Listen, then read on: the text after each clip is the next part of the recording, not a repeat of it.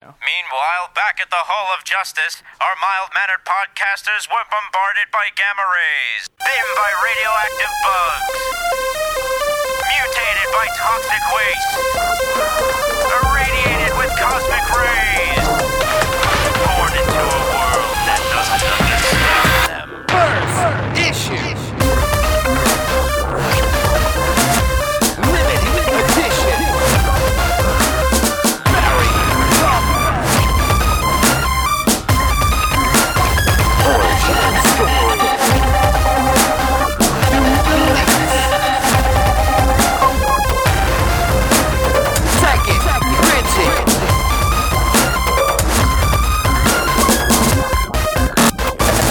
Talking comic.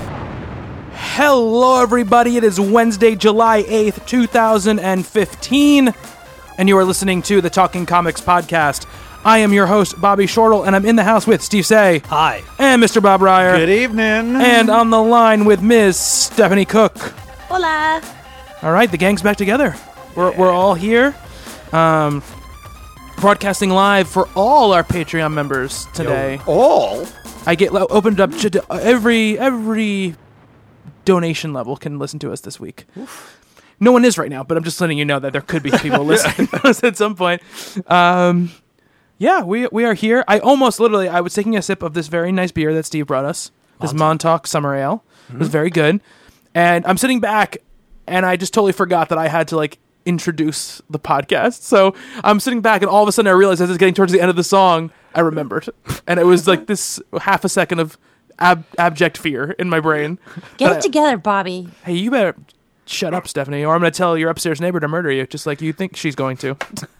She's not gonna murder me. She's. Have you ever seen that episode of Criminal Minds where? No. Okay, well, there's this episode of Criminal Minds where they have to rescue these girls that are being kept sedated and they're living dolls. Basically, she dresses them up as her favorite dolls from her childhood and they're like paralyzed so they can't move. That's basically what she's going to do to me, but like m- as an animal. I'm thinking she's like torn between rabbit and cat on a personal level, but I feel like when she gets to know me better, uh, and she will because she lives upstairs and she's crazy, um, she'll definitely choose cat, and I fear. I mean, I want, I, I would love I to be a cat, but I also don't want to live in her apartment as a stuffed human cat. No. Check your ceilings to see that there aren't small holes being drilled to, to pump chloroform through, whatever. Jesus, Bob, don't tell her these things. Yeah, don't. That's I'm not a already mouse you were legitimately hearing scared. before. That's right. She- That's the she's a drill bit. hoarder. um, it's scary. Uh huh. Yep. Hmm. So yeah. so next time yeah, you're not on the good. podcast, it's because you're now a stuffed cat in some woman's apartment. Meow.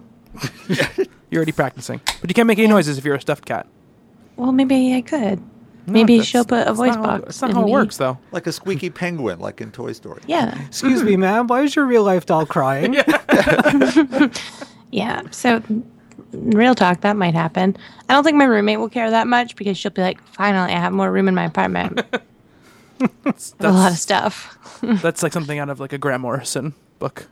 Yeah. yeah. You're welcome, Grant Morrison. 100%. You can you can take that idea. Did you hear? The, Please make it like actually something that I can comprehend. Even when you're a stuffed animal. No. Yeah. No, it's not going to happen. Did you hear the Grant Morrison news from yesterday? No, I did not. He is now the editor in chief at Heavy Metal. Oh, really? I did not hear that. Yes. Very cool. I have no idea what that means for the future of heavy metal, but I didn't even know heavy metal was still going. yeah, he's now the editor in chief apparently of that outfit. So things might get very interesting very soon. That's absolutely, yes, I would say so. All right. Not that there ever have been like very normal. I'm just hoping for some like some epic music videos with like people riding in on like falcons and stuff. Ah.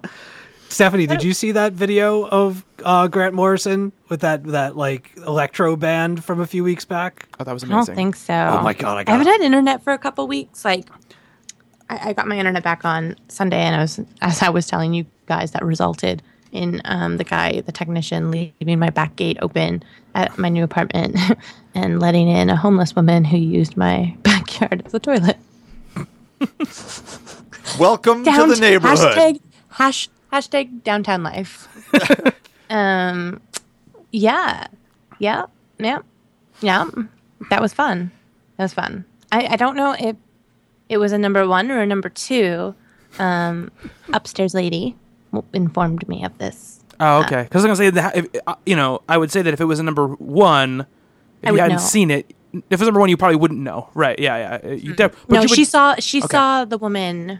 Um, I, I tweeted about it too, and this like follower of mine was like, "That poor homeless woman." I was like, "Who are you?"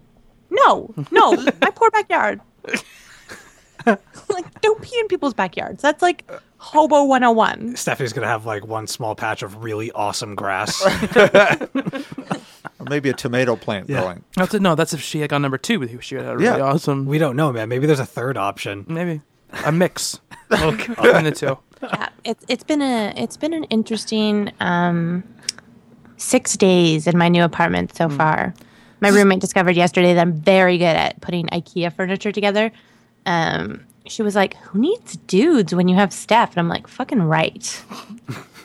I am. I didn't even use instructions for some of the things because I am just that smart. Did you, just, did you just use the like the self peg maker in it, so you could just put it together however you wanted to? No, I'm a genius, Bobby. So shut up. Okay. Stephanie, what's your your internet name in your apartment?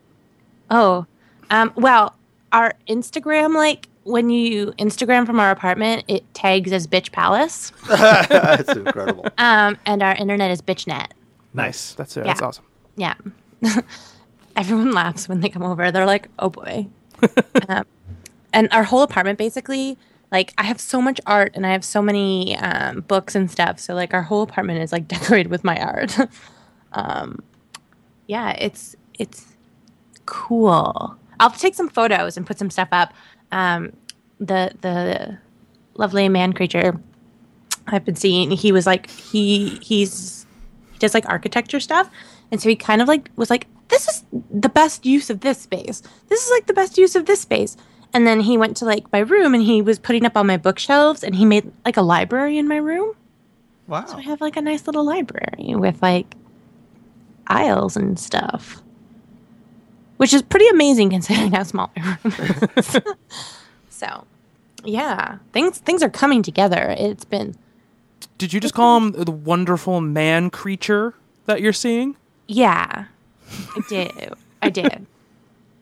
Is, is this like part of every possible way not to say the word boyfriend? Silence. I mean, I, mm, the, shut up, Bobby. Don't point out my flaws. That's not a flaw. It's Don't point a out my it's a quirk. Okay. Yeah. It's a quirk. Which is much more charming than a flaw. Yes. Thank you. Thank you. There you go. And you know I'm very quick to point out your flaws, Stephanie. So you know it's, it's true. that I'm not just being nice. I have a photo of you guys like beside me, and like I don't even know why I take all this guff, and then I still put this charming photo of you guys here, and I'm just like ah, talking comics. Then I'm like, God damn it! Well, so you, can, you, you can express both rage and happiness Yeah, at the same it's a time. very much love hate relationship. Absolutely. This is very different than when we started last week's podcast, which was to have like a 20 minute writing seminar. Yep. I didn't listen. I, I know. I said that on the show. I believe it. Was, I believe it was Carolyn who was like, "If Stephanie's listening," I was like, "She's not listening." I have been very busy, Bobby. Mm-hmm. Mm-hmm. I have been so busy. I think you have a commute though, Stephanie. So that's the perfect time to I listen don't. to I a walk podcast. now. That's still a commute, Stephanie. It's like 15 minutes. Yeah, that's uh, And still. I don't have time to listen to stuff on my iPod when I have people asking me like every three seconds if they can have a smoke. Okay, that, that's how you avoid answering people that question because you put on your headphones and no one talks to you. No, they do.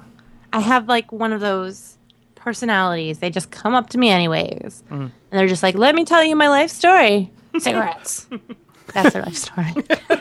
Cigarettes are definitely their life story. Yeah, yeah, yeah. so it, it's good. It's good. It's fine. It's, you know, it's it's good. What are we talking about today, Bobby? We have some. Uh, we have some more news to talk about. Last week we talked about a lot of Marvel announcements, and this Wow. week there's a lot of them. There's like 45 of them, Stephanie. Oh my. We had a three and a half hour long podcast last week, Oh no. so I do not blame you for not listening to it. Uh, My commute's not that long. That would take me like three weeks to listen to. I know, I know. Um, so um, we're going to talk about the announcements of this week about, at Image Expo because Image uh, had, uh, I guess now their biannual kind of convention. Uh, they have one in January and they have one in July, uh, and they announced a bunch of new books. We'll talk about that. Um, we, the DC also announced some limited series, and we'll talk about those. Um, we have a couple listener questions, and of course, we're going to talk about "We Stand on Guard" as our shared book of the week. Bobby, Yes, Stephanie. did you hear that they cast Elektra? I did hear that. That's also on my list of stuff here. Um, El- I don't know. How, Elodie Yung. I'm gonna Yeah. guess that's how you say her name. She was Jinx in GI Joe. yes, that I remember. I've seen her before in that, but I I saw the movie once and I don't really remember it very well. So, uh, but it's awesome. I mean, they, I, I saw a picture like a picture of her next to, like the comic book character, and she looks uh, right on for that. I I think the big part of this right is that they're going to have Elektra in season two for sure now, so that's pretty cool. And she's not Jennifer Garner. She- But I love Jennifer Garner. She's just not. It's just not a good movie though. It's a horrible movie. You love Um, Jennifer Garner? I do love Jennifer Garner. I love Alias. Okay. I was gonna say in what? In Alias. 13 But- going okay, on that's 30. that's legit. I've Oh, never seen Bob. Alias. I've only love seen like that one movie. episode. I, Alias is awesome. I also like. I think Thirteen Going on Thirty is very charming. Yes. Ruffalo is great in it. Yes. Um. It's you know it's like a very kind of standard one of those movies. You know, young person gets old kind of things. You know that was started obviously by Big. Um, but uh, I enjoyed that movie thoroughly. I don't really. She doesn't. She doesn't do much anymore. Really. Um. She's doesn't- getting divorced. She's getting divorced uh, from Mr. Ben Affleck, from Batman himself. How could you not want to be married to Batman? I don't know. You can't, but Batman can't have a relationship. That's right. That's true. well, Batman can't have a relationship with someone in the Marvel universe. That's true. That's the rules. They finally got to him. They're like, listen, if you're going to do this, you have to get a divorce. Right, when, he was still, this morning. when he was still Daredevil, it was fine. It was Once fine, he was yeah. signed up as Batman, he Well, was they're done. supposed to be together if he's Daredevil. Yeah. Yeah, they can't True. cross universe like that. It's against the. There's some complicated rights issues with, with, with that going on. Um, It's just crazy. Yeah. But uh, yeah, um, Elodie Yung. So I think it's cool that they're going to have Elektra in, in the second season. It seems a very packed second season. Or I think it was er, late last week. Uh, the sh- new showrunner was talking about the season in kind of the terms of Punisher versus Daredevil. That was kind of the terms he was using. Do we know are they dropping the bullseye angle? Because I heard a rumor that they were trying to get Jason Statham to be bullseye. Yeah, I mean, I don't know if that was ever really an angle or if that was just one of those Right. rumor things. You know, I, I don't know. Um, but I, I, it seems pretty packed as it is. But I, guess even with Punisher and Elektra, they don't really have a villain villain. You know, they don't have someone who's 100% a villain. Wasn't uh, Kingpin might be in the second season? I'm sure he'll be in it in some sense, but I don't know if he'll, they'll go back to having him be the kind of centralized. Hannibal Lecter type from his cell. Yeah, maybe, maybe, Yeah. absolutely.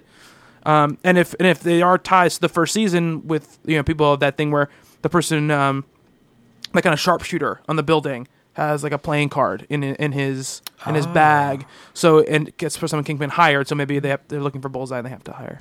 So, sort of off topic of Daredevil, but still on the topic of TV. Mm-hmm. Have you guys been watching True Detective? I have not. I have not actually. I never even watched the first season. To be Really? honest no.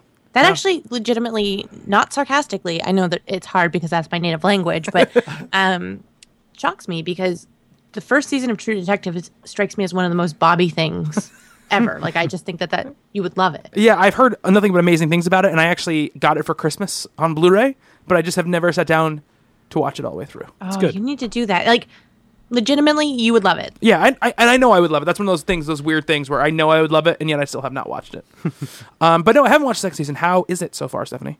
it's different. Like the first season was so strong, and I think regardless of who you cast, what you did, it was still going to suffer from um, following up a really like near perfect, you know, kickoff to the show. Right? Yeah.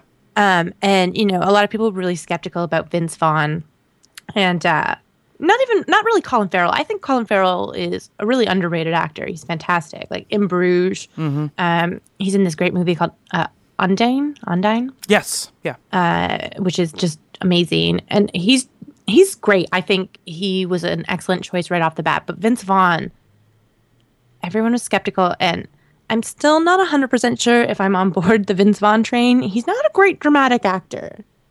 He's he's he's still a goofball, but it's interesting this season. They um did a really crazy there's the third episode aired on Sunday. I haven't watched it yet, but the second episode, like I actually stood up from my couch and was like screaming. I was like, "What?" and I like had this like freak out. And I was like, "What the?" And then yeah. Um, anyone who's watched it will know exactly what I'm talking about. But I was like, this episode was kind of slow. Nothing. Ha- what? like, oh. Um. So yeah, I don't know. We'll see. I I feel like there's not as much at stake this season. Like it doesn't feel as compelling to me. They're not doing like the murder mystery thing again, right? No. Yeah. Um, they're sort of doing it again, but like it doesn't really feel like to me the main focus of everything is the murder. It kind of it's more about the people that are solving the murder. Mm-hmm. Um, if that I don't know. That makes sense. Yeah, Rachel McAdams is cool. I'm sure. I, I love her, and she's rumored to be up for a role in Doctor Strange, Oh, that's right. bringing it back to comic books. Look at Yes. that wow, Uh, as Clea. So I would be okay with that. that would be pretty cool. Um, so yeah, we'll we'll look forward to more updates about True Detective from you, Stephanie, in the future. well, I honestly just brought it up because I thought you would have seen it. Steph, Yeah. have you seen Sense8? No, You need I keep watch hearing Sense8. such mixed things. Like either people love it or they're like, "This is actually the dumbest show that's ever been made." I loved it. Absolutely loved it. I think you would find it interesting. I'm I'm gonna check it out. I just set up my Netflix again yesterday. Um, it's let's put it this way: it's worth watching and and supporting just for the the vast diversity that it has, and it's filmed in all these different countries and all these different people from all over the planet. It's it's pretty awesome. I think you'd get into it. okay. Um, I'm definitely I'm definitely gonna have to uh, check it out. My TV I'm, is currently in our like uh, I have a roommate now, and uh, it's in our uh, common area. So I don't have like a TV in my room to watch. And like whenever I watch stuff, she tends to be like, I want to watch stuff with you so far. so, which isn't bad. Ashley, if you're listening, I love you. um, my roommate's great. She's made me food every day and she makes me lunches for work. Today she made me a quinoa salad with mustard chicken and it had caramelized onions and uh, mushrooms as well. And she made that for me for lunch. She made it last night so that um, it would be my lunch bag and I would remember it this morning. Can I move in with your roommate? That sounds pretty Yeah, good. right? Yeah. She's amazing. She's amazing. Yeah. So she's made me homemade food every day since we moved in. That's Our pretty fridge, awesome. Our fridge has so much food in it. I'm just like, what? What is this? Is this the grocery store? Are we at the grocery store? Do I live at the grocery store? Because that's what it feels like. Because there's food in there. And that's life with Stephanie. Yeah. You're gonna have to whip some breakfast on her. She you're made me breakfast- breakfast. She made frittata. Frittata ta ta ta ta ta ta ta. and homemade hash browns. And then she made bacon. And then yesterday, before we went to IKEA, she made me bacon and eggs. I know. I She's know, in it's cahoots crazy. with the women upstairs. Yeah. Yeah. she's gonna put you in. There's the a oven. whole Hansel and Gretel situation Yeah. going on. They're in cahoots. She's gonna like lead you like with comic treats You into the oven. guys, Yes. don't. don't make me paranoid about my roommate. I have enough to be paranoid about. Like my Oh look, a cat picture. Oh look, a cat picture. Oh look, a cat picture. I am definitely a three second goldfish. There's gonna be like your roommate's gonna be walking down the hallway just with like cat gifs on her phone, like walking down the hallway. Come on, Stephanie. Come on. Come on. You know you want to see this one. It's true. It's really true. Um, I I re I re gift a gift, like re gift a gift the other day to Stephanie because we were talking about the Harry Potter stage play, Okay. Harry Potter and the Cursed Child, which J.K. Rowling wrote the story for, and it's like a continuation of the Harry Potter story. Yeah. doing in a play, and I s- resent her the Pandemonium one because I was very excited. Awesome. Harry Potter is like one of my top five favorite things ever. So, yeah, no, I'm excited about that. I Yeah. heard about that. Um, so uh, some some news. DC announced some limited series. uh, this week. Uh, all coming out in 2016. Uh, you know, they have a set of them going on right now. Uh, Bizarro, Bat-Mite. These are all limited series that, that are coming out. Um, they're gonna they're gonna be doing more in 2016. Swamp Thing uh, by Len Wein, Metal Men by Len Wein, Raven by Marv Wolfman, Firestorm by Gerry Conway, Katana, Cult of the Cobra uh, by Mike W. Barr, Poison Ivy, Cycle of Life and Death by Amy Chu, Me- Metamorpho by Aaron Lopresti, and Sugar and Spike by Keith Giffen. Um, notable that, be- especially because four of these are written by the people who created the characters in the first place. So Len Wein uh, co-created Swamp Thing with Bern- uh, Bernie Wrightson. Um, Raven is created by Marv Wolfman and George Perez. Firestorm, Gerry Conway, and Katana by Mike W. Barr. So interesting that these people are coming back and doing um, their characters again, and the fact that they're uh, veteran creators, which Absolutely. um, you know the the landscape is kind of devoid of them in, in, uh, on a lot of books. So it's pretty cool that they're they're getting this chance to do um, these books. Uh, Bob, we'll get to what you're excited about in a second. What the hell is Sugar and Spike? Sugar and Spike were little kids who did mischiefy things. And they were created by Sheldon Mayer, who was the DC editor back in the 40s and had created Scribbly the Red Tornado, which eventually became the real Red Tornado. It was hmm. Ma Hunkel back then. And he, they, he did Sugar and Spike for years. And then they continued on all through into the 60s and 70s. And I'm sure somewhere along the way they guest starred with Superman World's Finest or one of those kind of Brave and the Bold or something. But now we have Keith Giffen, who is pretty bizarre and somewhat twisted. And now they are grown up private investigators.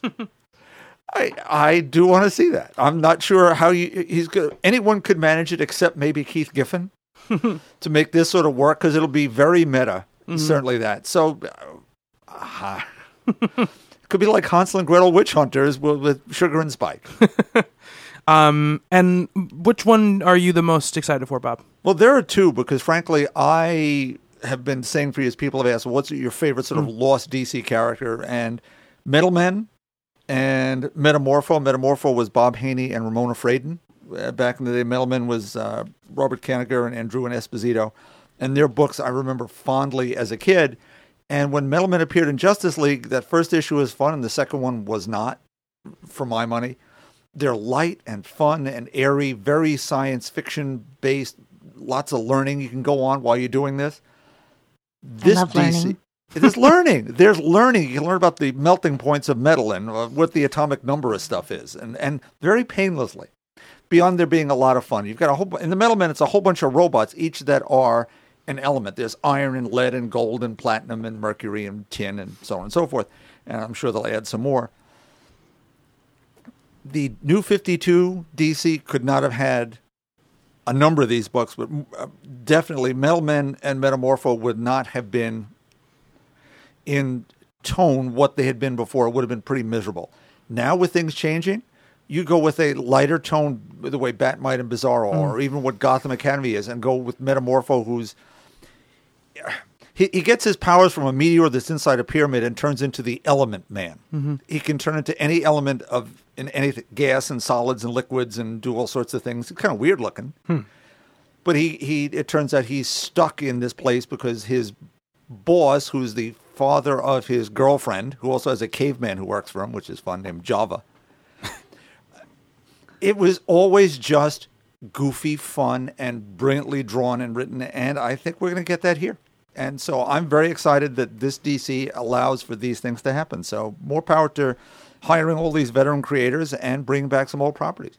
Right, absolutely, absolutely. Um, Bob, just so you know, you gotta you gotta kiss that microphone when you talk. You can't you, you can't I'm- be relaxing Yeah, back I like this. can't Then, lock- it, then it sounds a lot more hollow. You got to be up on it like this, so you get a little bit more of a punch. This new studio thing.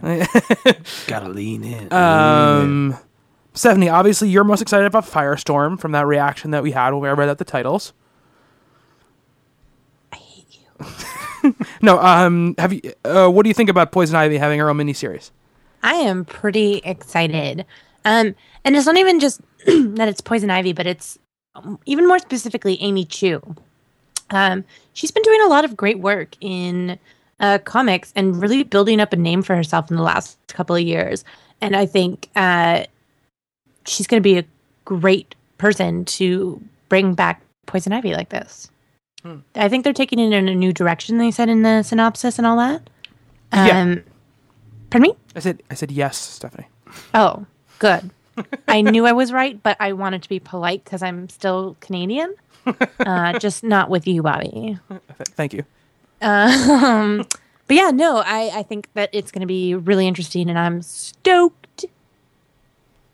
Awesome.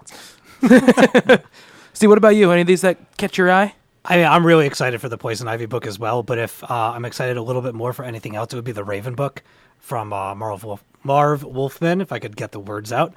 Uh, I like that character a lot from stuff that I've seen her in in TV, whether it be Teen Titans or what was that show that had the Young Justice? yeah? Is, was she in that? No. Um, I think a little bit, but you not, be not- quiet, Stephanie. I think a I'm little bit. She was yes. It's really warm outside. No, I just liked Bob being like Young Justice, and you were like, "Is she in that?" And Bob's like, "No."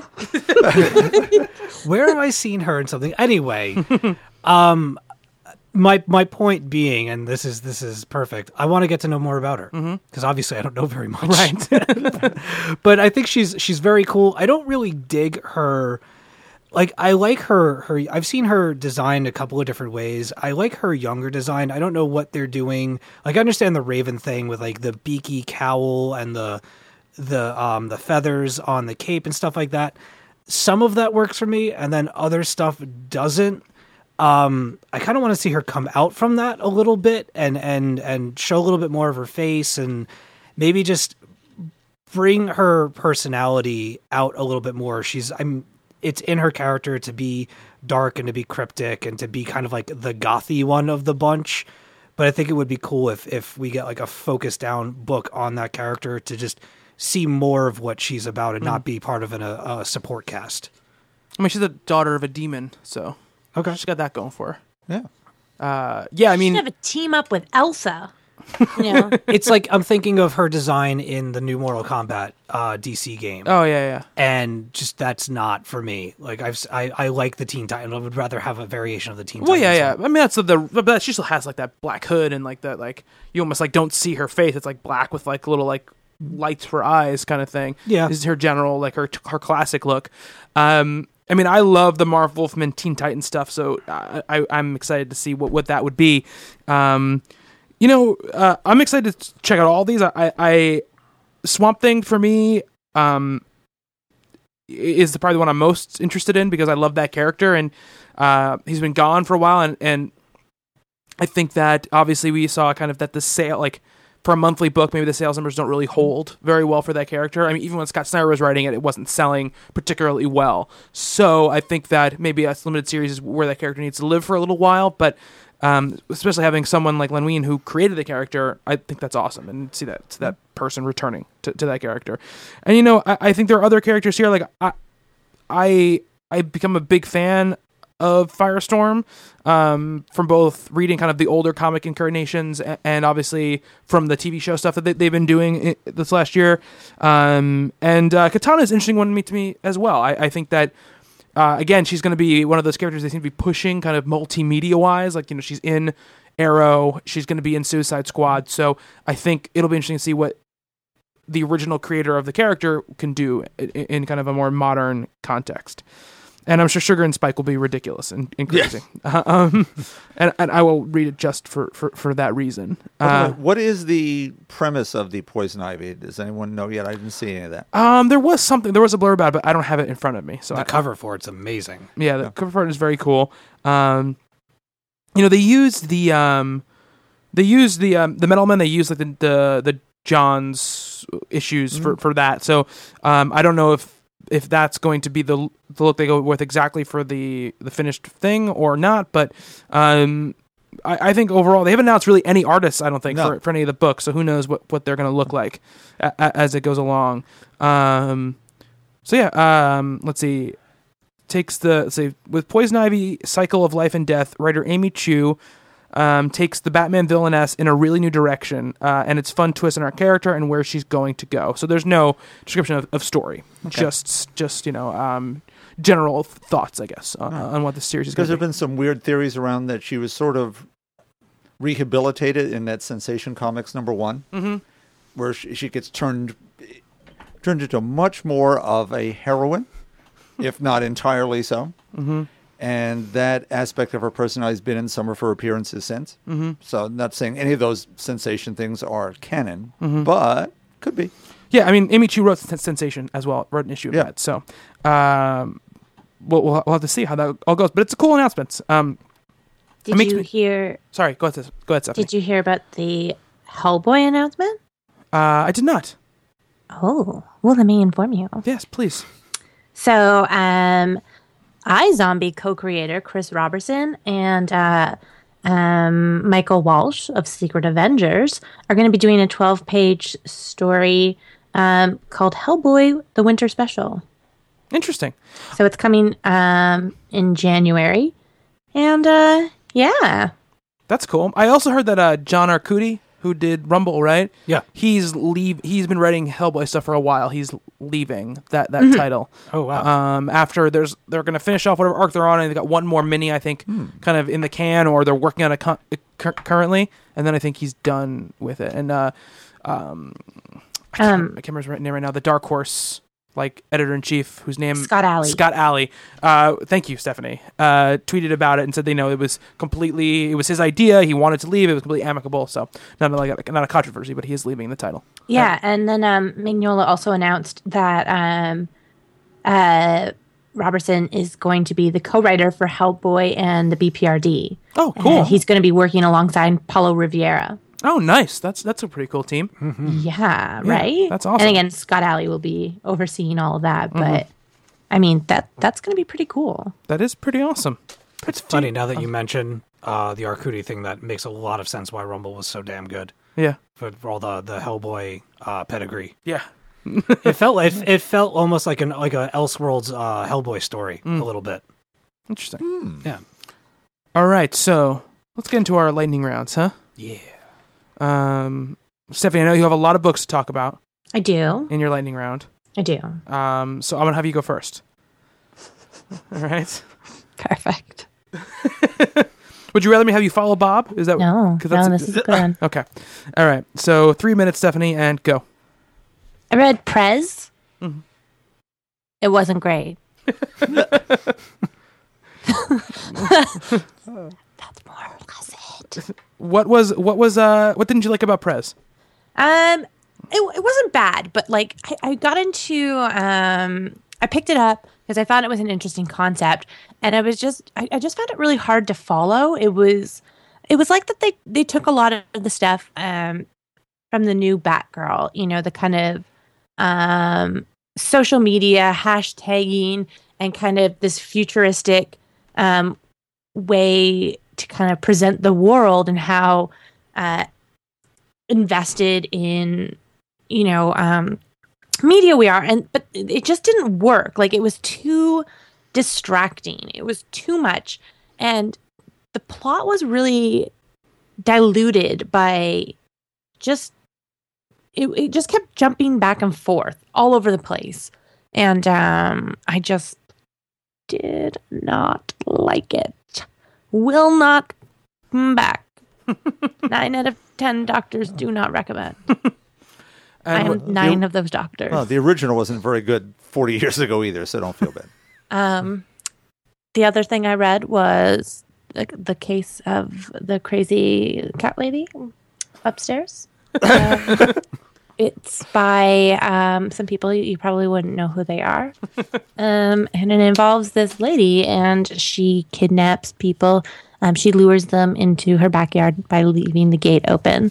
Um, and then the homeless people come in and she locks them in and sedates them and turns them into stuffed animals. And it's by Steve Niles and Francesco Francavilla. yeah. Oh my god, right? um, yeah, and these people are homeless. Um, and so no one really knows that they're missing and uh, she just collects them and uh, no one ever really finds them because her place is a hoarder's paradise. And um, yeah, it was intense, um, very scary. Like I genuinely, as I read this, feared for my life. Um, and um, yeah, now I sleep with a nightlight, and my doors bolted. because Sounds of it. very sinister. Very true to Yeah. life too. Yeah. Yes. Yeah. Um, well, congratulations, Stephanie. You filled two minutes and 40 seconds with absolute nonsense. So, I don't think it was nonsense, Bobby. I think it was something. you're, gr- you're know, really doing a great job of not proving my point. All right. Steve, you ready? I have You- books. You, got to follow that. books. All right. So, How am gonna intimidating. do it. Jesus. All right. You have three minutes on the clock and go. So I read Empty Zone from Image Comics. Uh, it's Jason Shawn Alexander writing and art. It's this crazy story about a kind of you want to think of like a white, long-haired um, Furiosa. She's got this mechanical arm. She's living in this crazy, uh, technologically driven future, and she basically she she gets attacked and comes to like she what she assumes to be a few hours later her head hurts she doesn't know what happened she has this like she has problems sleeping. She has this kind of like crazy fever dream in the middle of this attack and then comes to find out from her friend that she had been um she'd been out for 10 hours and she missed an appointment to make some kind of like drop she's kind of like a runner for tech for technology and stuff like that she has an ability that other people don't have and to, in order to gain technology from others. Um, just one of those books that by the end of it, I was really intrigued and, and really want I want to find out what happened during those 10 hours. It's kind of like a, not a who done it because there isn't any murder, but like what happened to her? Why, why is this person from her past coming back and what did he do to her? And why is it that she's not sleeping? And just all these questions that i have that aren't like oh i didn't get these answers so i don't want to read this anymore. It's like i don't have these answers yet. I'm going to keep reading because i, I want to know so that was really cool. Uh, i got to check out a book called eight house arclight number one also from image all my books are image books today. Um, it's by graham and churchland. I'm assuming those are their last names.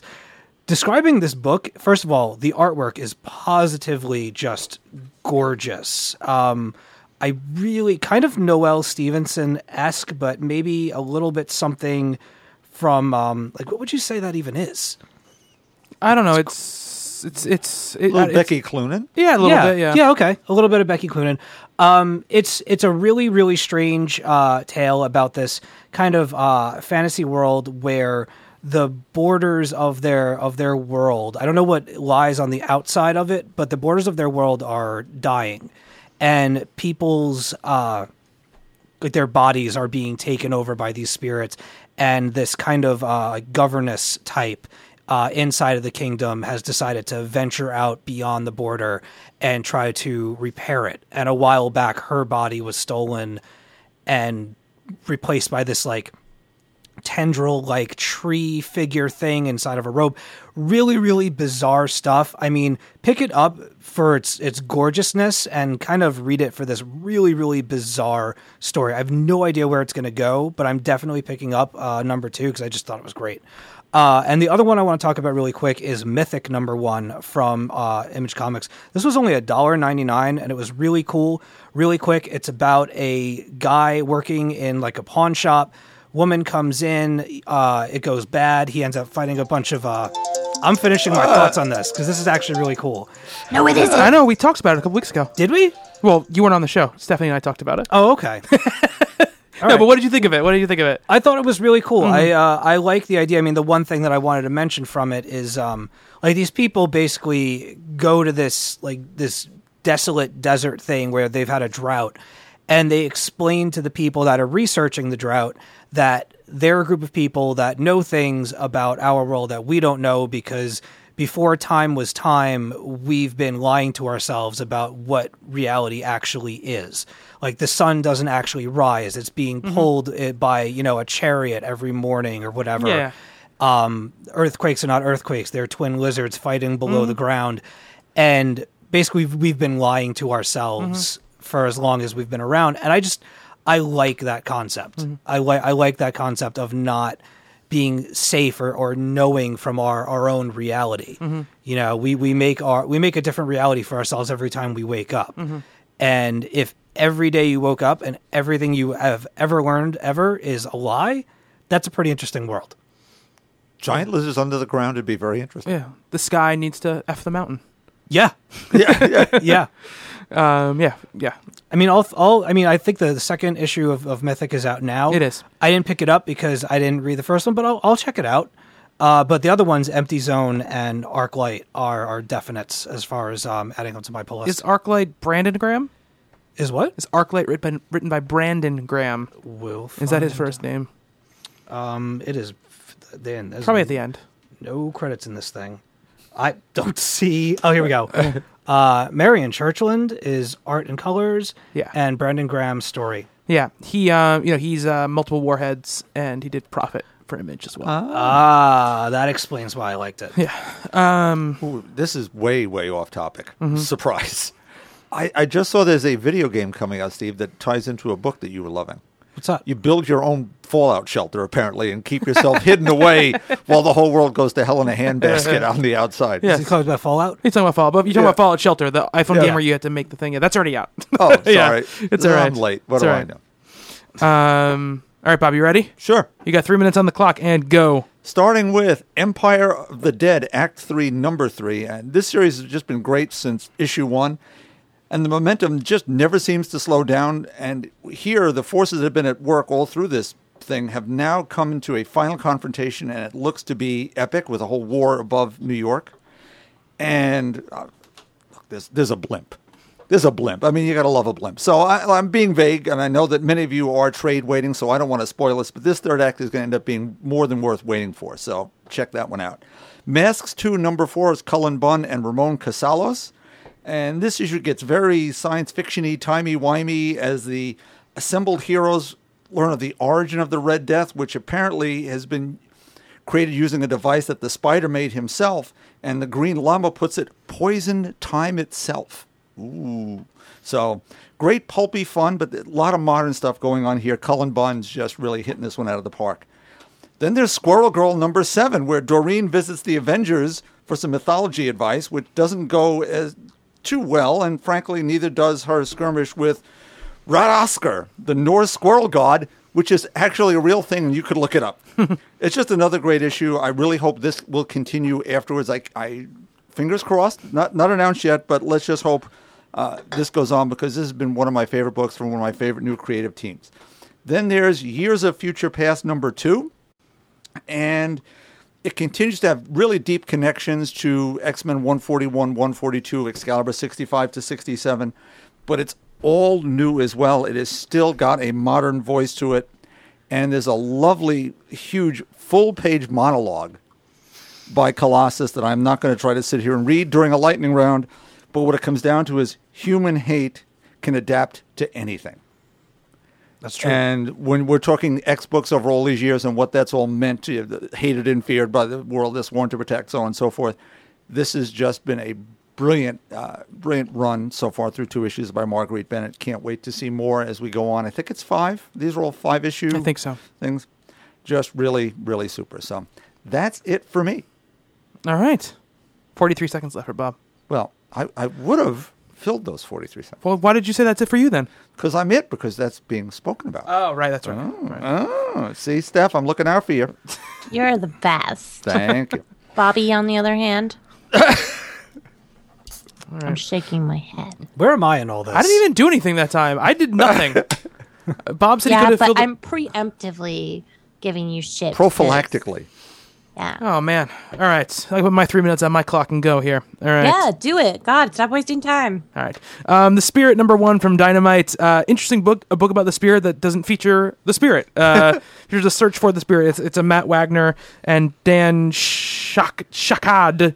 Um, it was interesting, but I don't have an I don't have any knowledge of the Spirit really very much at all. I don't have a lot of um, you know, I don't really have a connection to the mythology at all. So references to the character and searching for the character doesn't really mean a lot to me. So I don't know if I'm going to go for number two. Um, Secret Wars number four, I, I thought was really interesting. Uh, good read. I think it's the best issue yet. Um, really crazy ending to the book a- a- as well, and, and I think it's been a cool ride. And I, I like how everything's starting to shake out. Uh, Future Imperfect number two. Uh, I almost called him Larry David, Peter David, and Greg Land. I I really enjoyed it. I think it's a really cool thing. They they kind of re they kind of redo who the thing is in, in some ways, and this alternate thing, you know, whatever, whatever you, Earth he's from, which I thought was a pretty cool twist on, on kind of the rivalry between the Hulk and the Thing. Um, so that was fun, and I, I want to see where it goes. Uh, Red Skull number one, uh, Joshua Williamson is the writer on that one, and I, I thought that was really cool. Didn't go at all the way I expected it to go, um, but was an interesting take uh, on this character and what it all means, and this kind of ragtag group of b- bad guys that that, or not even bad guys, ragtag group of like almost Suicide Squad that that goes in to try to find th- th- this character. I thought was very cool. Uh, Green Lantern number forty two. Um, this is the second issue back after after um, the Convergence kind of not reboot, but um, jumping on point, and, and I love it. I think it's a really really great take on the character. I think the art is also really awesome. I think Billy Tan is his name. Um, I, I'm I'm really excited to see where this one goes forward. Um, Airboy number two, Greg Robinson. Greg Robinson. I, I just don't have anybody's name. James Robinson and Greg okay. Hinkle. It's okay. That's what it is. Um, I really enjoyed it. It's really weird, really kind of fucked up, really mean spirited in a lot of ways, but I think it's a really interesting take on this kind of adaptation type of story. Um, and uh, uh, 18 Days, number one from Grant Morrison. Um, it's put out by Graphic India. Um, I'm trying to. I'm to find the artist here. Uh, Jeevan J. Kang is, is the artist here. And what's interesting about uh, 18 Days is there's actually a book out, which is kind of like almost it's kind of some script pages and it's kind of like some pre pre-production work on it and it kind of goes over the story that's out already. It's been out for years at this point. It's a nice hardcover but this is actually the first issue of the series and what it does is it draws on indian mythology um, and uses that as kind of its shorthand rather than kind of greek or roman or norse or, or western mythology. And you know, it's interesting because there are all these characters, these giant, crazy, epic battle going on, and I don't know any of it, but apparently it's very, very familiar to anyone who is part of that culture. So I, I find it kind of fascinating to be digging into someone's uh, another another another culture um, and kind of getting a culture lesson through the comic book format. Um, made me interested in to, to know what the rest of it was like. So, um, it's crazy though. It's it's got beautiful art, um, and it's sometimes very confusing if you can if you can imagine Well, multi-armed gods and Yes. with elephant heads and all the from Grant usual- Morrison. Yeah, if you can imagine those it, all together. It's sort of confusing. Yeah, yeah. Um, but uh, you know, I was like, oh, I don't know any, of this stuff. You know, is this his imagination? And he has a letter in the back, like an essay in the back, where he talks about where he drew the inspiration from Oh. and what he's doing. So, it seems like a cool read. I, I, I I'm interested to see where where it goes from here. I looked through Future Imperfect in the store because I was told by I can't tell you how many people that I needed to see Future Imperfect number one, that the last mm. page was going to make me squee with mm. delight. And I did pick it up and looked at it, and yes, it was. And then in number two, I was disappointed at some level, but what they're doing, what Peter does, makes a whole heck of a lot of sense in an alternate realm, and it does add something really special to that brawl, and it's a brawl. Yeah, it's, a big time one. brawl. It's a big time brawl, and it, I gotta say, like, I, I kind of poo pooed on Greg Land last week.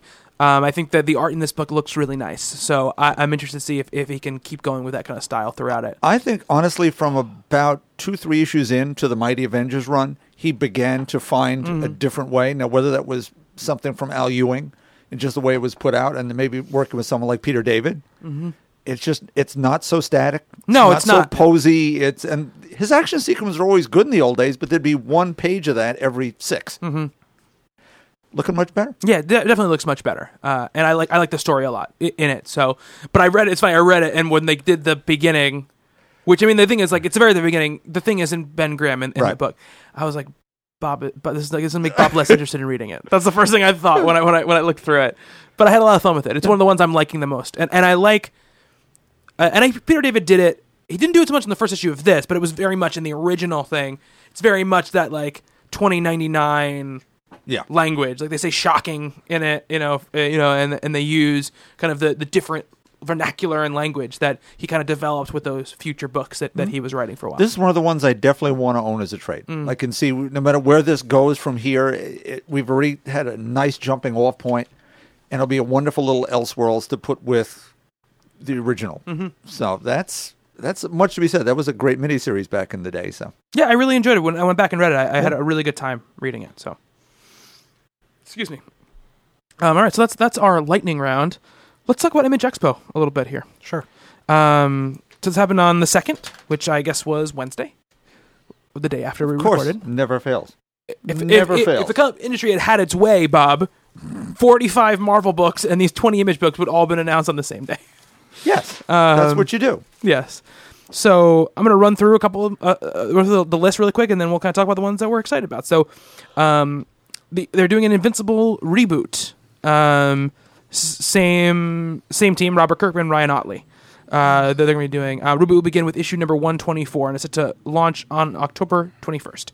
Um, codename Babushka, the Conclave of Death. It's a great title. Yes, uh, from writer Antony Johnston um, for the F- the Fuse, um, and uh, Shari Chakankama, who did uh, s- I think Shaka Khan? Shaka Yeah, yeah. Sh- Shakama. Um, Uh, somebody was going to do that. Thank you, Steph.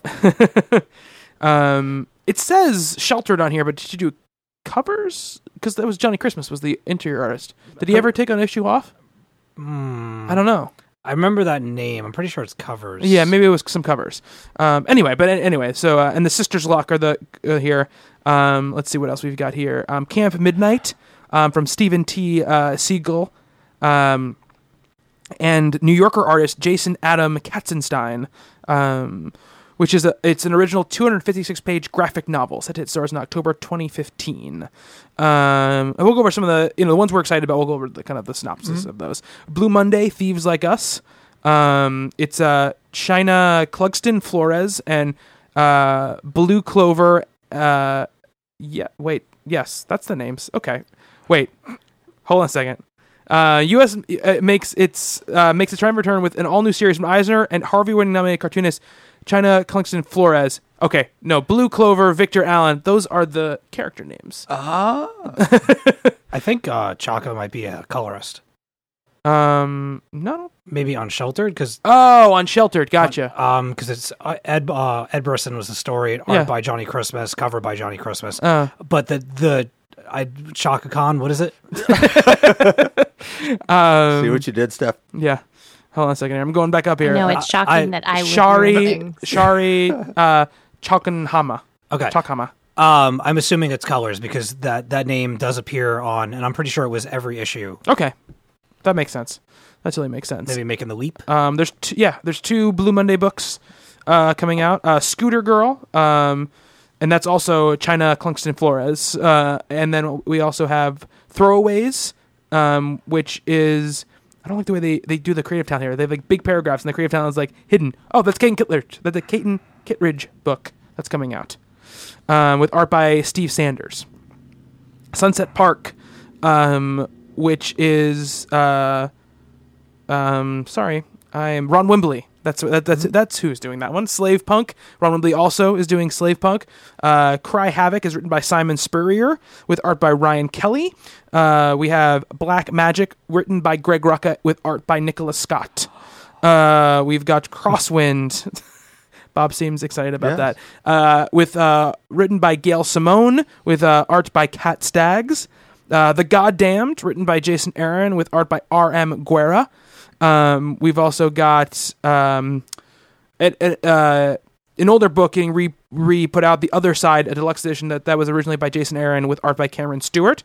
Um, Heartless, which is written by uh, Warren Ellis and with art by Tula Lotay, who were the two who did that Supreme uh, Blue Rose book. Huck, written by Mark Millar, um, will team up with artist Rafael Albuquerque. Uh, we've also got they're also they're releasing Private Eye as a deluxe hardcover. The um, Marcos Martin, Brian K. Vaughan digital only series is coming out. They also announced kind of that tandem that Brian K. Vaughan is going to write a Walking Dead comic for Panel Syndicate, which is the online v- his online service. Yep. Um, Shot, sorry, Snot Girl, uh, written by Brian Lee O'Malley and and and drawn by Leslie Hung. Um, What is the premise of Snot Girl? you want me to read it out? Yeah. Okay. Um, I'll read the I'll read the press release. New York Times bestselling writer Brian Lee O'Malley teams up with artist Leslie Hung, colorist Mickey Quinn, and literal designer Mare Odomo for Snot Girl, a dark comedy set in the world of fashion bloggers. Uh, Snot Girl is funny and fucked up, O'Malley warned. It's full of fascinating characters you'll love to hate. Leslie's art is lush and beautiful.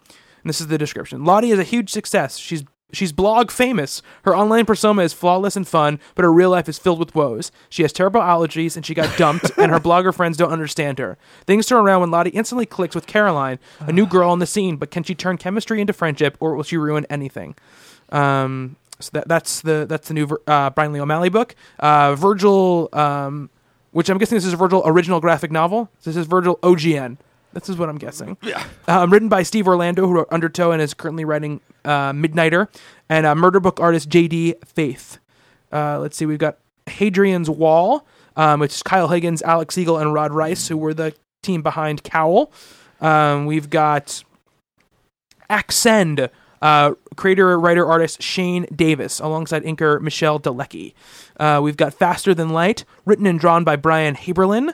Um, we've got Expired, written by Jimmie Robinson and art by Richard Pace.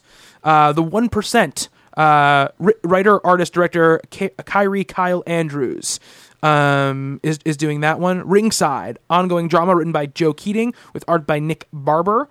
Um, we've and that's that's it. Those those are the announcements. Uh, so Steve, were there ones that you uh, were especially excited about? Yeah, I'm uh here, let me go up in the list a little bit. I mean, a lot of these I'm going based on description and cover art. Well, that's all you have. So yeah. yeah, what are you gonna, else are you gonna do? Uh, I think the Blue Monday books look really cool. That Mm-hmm. teaser image with the the girl with the big blue eyes and the blue hair and the red ribbon kind of coming down in between.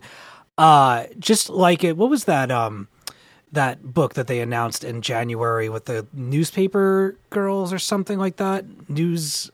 I do not- Anyone? I do not. No, Newsies, Newsies two.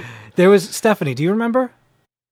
She's What's prob- the story? when Image back in January they announced a series um, about girls who were like delivering newspapers or something like that. Oh yeah, uh, the one with um, it's the Brian K. Vaughan one. Oh, with the jank paper girls. Yes. Yes. That's it. Um, just like that image got people excited, the this image has has me excited. I think I think she looks very cool. Um, Camp Midnight sounds like it would be fun uh, for me. I kind of like those uh, all ages horror books. Uh, they're always a good time. And I mean, so many of these look really cool. Tomorrow's looks really great. Sunset Park looks interesting. I'm interested. Refresh in, me on uh, that one again. I wrote it down and forgot to write what it was about. Do you want me to Sure. All right. Something's up in Sunset Park, and it ain't just the rent. Are Brooklyn's uh, gentrifiers more than an economic Yes. more than economic vampires? Uh, cartoonist draws a macabre story from a collection of notes, journals, movies, and other ephemera.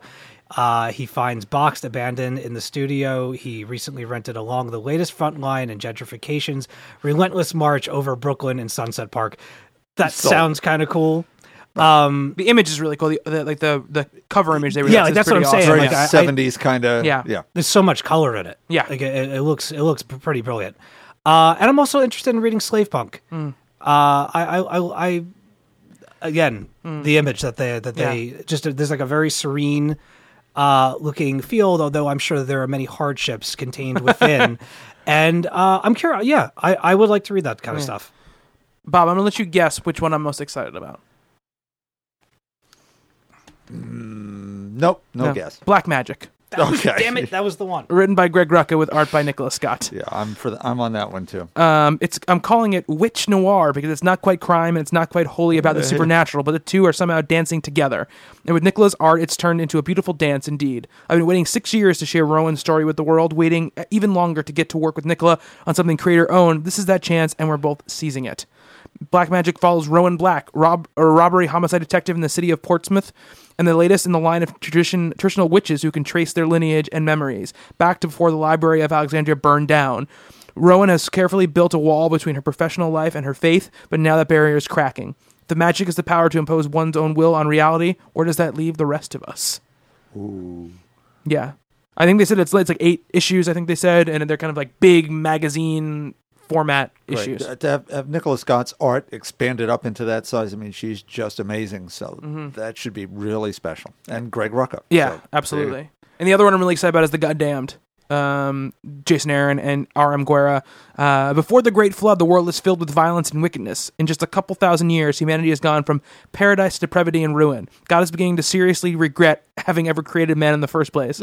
Welcome to the world of the Goddamned, an all new ongoing series to launch from Image Comics November 2015, just before the biblical flood in a world so out of control with violence and depravity. God is just about to pull the plug.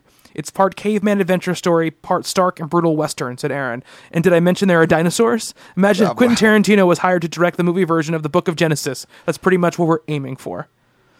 that does sound fascinating, doesn't it? I'm pretty Yeah. psyched about that, and I'm really, really psyched about Private Eye coming to print. Um, I read the first kind of you know volume of that, and I really loved it. I just haven't kept up with it for for whatever reason, and I'm really excited to see that in print and be able to kind of have it on my shelf and just sit down and, and you know with a cup of coffee or a beer and just read through it. So Sure. I'm really, really pumped about that. Um, Stephanie, what are you excited about? They, they announced for Imaged. Um, I, I'm kind of excited about Ron Wimberly's titles. Mm-hmm. Um, what is it? Sunset Park and Yeah, Slave the Punk. other one. Slave Punk. Yeah. Yeah. Um, he did a book called um, what is it? Um, Nailed it, Stephanie. shut up, Bobby. um, ah, it's like King of Cats. That sounds, it's right, it sounds about right. cats. It sounds right up your alley. King it's not about cats. People. King City? It's not. It's I was the cat. I was the cat. King City. Yeah. No. I was a No, cat was uh King of Cats. Just trying to help. yeah. It's King of Cats. God damn it! I'm not excited about the Invincible reboot. Maybe if someone else was writing it. Um, like, give it up. Give it up. Um, you The had prince- your the chance. prince of- you the had prince of like cats. twelve thousand issues. The Prince of Cats. Stephanie. Prince of Cats, whatever. See, you, you gave him a you gave him a, a raise. still royal cats. That one. Um, I, I think Babushka kind of looks like a possible like. It's like Antony Johnston read read one and was like, "What if I did this but better?" Um, you know, like maybe not so cheesecakey, maybe not so awful. Well, you'll was have, to, you'll, "Yeah." you'll have to you'll have to see when it comes out because you can't make that call yet. well, he says that it's a kick-ass female hero in the style of James Bond and modesty, modest, modesty, blase, Blaze. blase, blase, Blaze. Modesty Blaise. Blaze. blase. Blaze. No, blase is not like an exciting word. Yeah. Says you. yeah, it's the ign- enigmatic, enigmatic, enigmatic. Enigmatic, Stephanie. Fine. Contessa is a wealthy socialite, the last heiress to a noble Russian line, and secretly a deadly assassin. Blackmailed by the U.S. government to carry out dirty jobs even the CIA can't can't can't sanction. She's got nothing to lose and everything to fight for. Codename Babushka. That's a ridiculous name, but No, it I'm isn't. into it. It's a great little name. Babushka. Kit Midnight looks fun too. It does look fun. Yeah, I like I like the art, the uh, images they put out for that. Absolutely. Uh, yep, yep, yep. Bob, what are you excited for? Crosswind. Crosswind. Yeah. Why? We have the description. Well, Gail Simone, first of all. and Kat Staggs, I've liked some that she did a sensation issue that I really enjoyed, as- if I remember correctly. I'm gonna find the. I think, she did a, going. Think she did a Lois part of that Lois Lane issue too, as I recall. Hmm. I think I could be very wrong now because now I'm riffing entirely, trying to fill time. no, you can go to the next thing. I'm gonna. I gotta No, find that it. that's really it. There's like 25 books they announced, so I gotta Right, find. Black Magick was the top of my list. Mhm.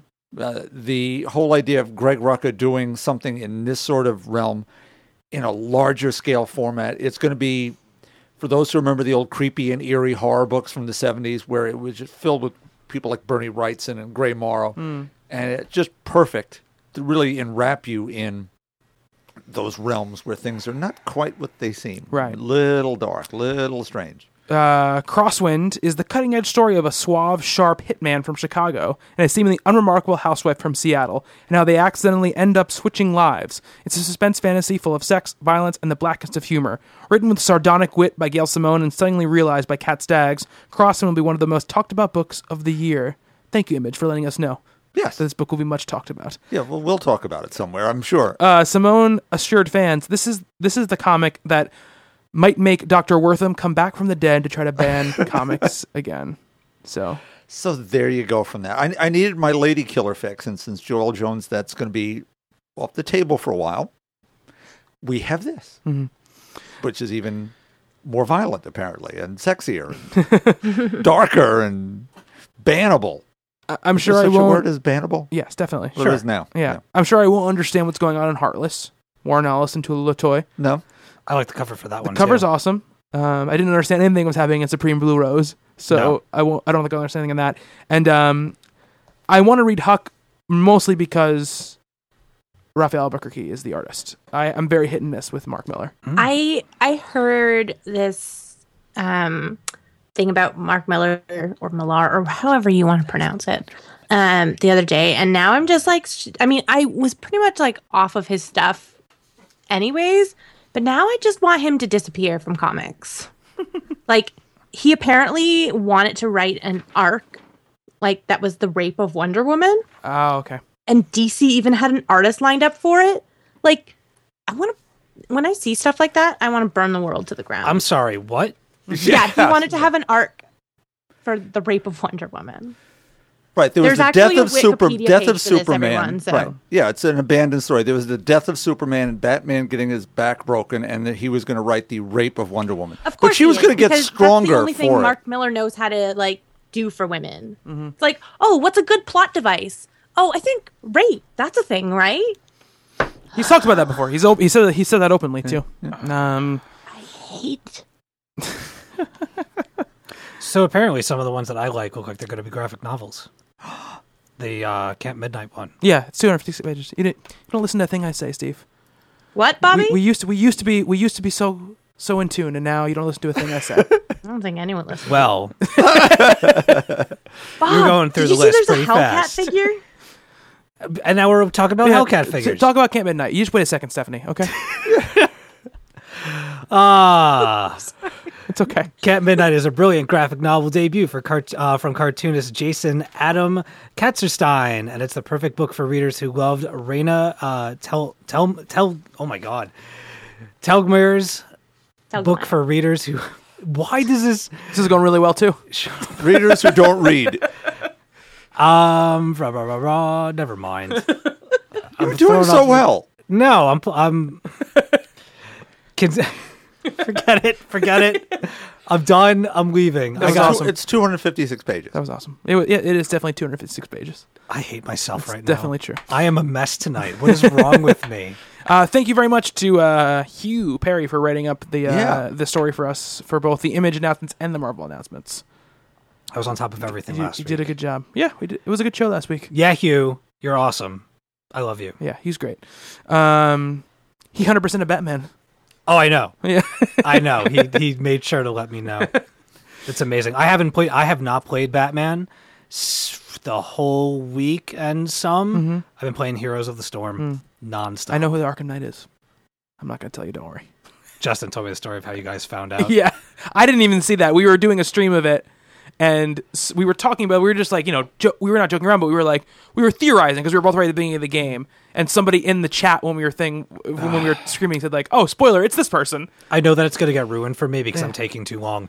And got- Justin saw it, but I didn't see it, so I was very grateful for that.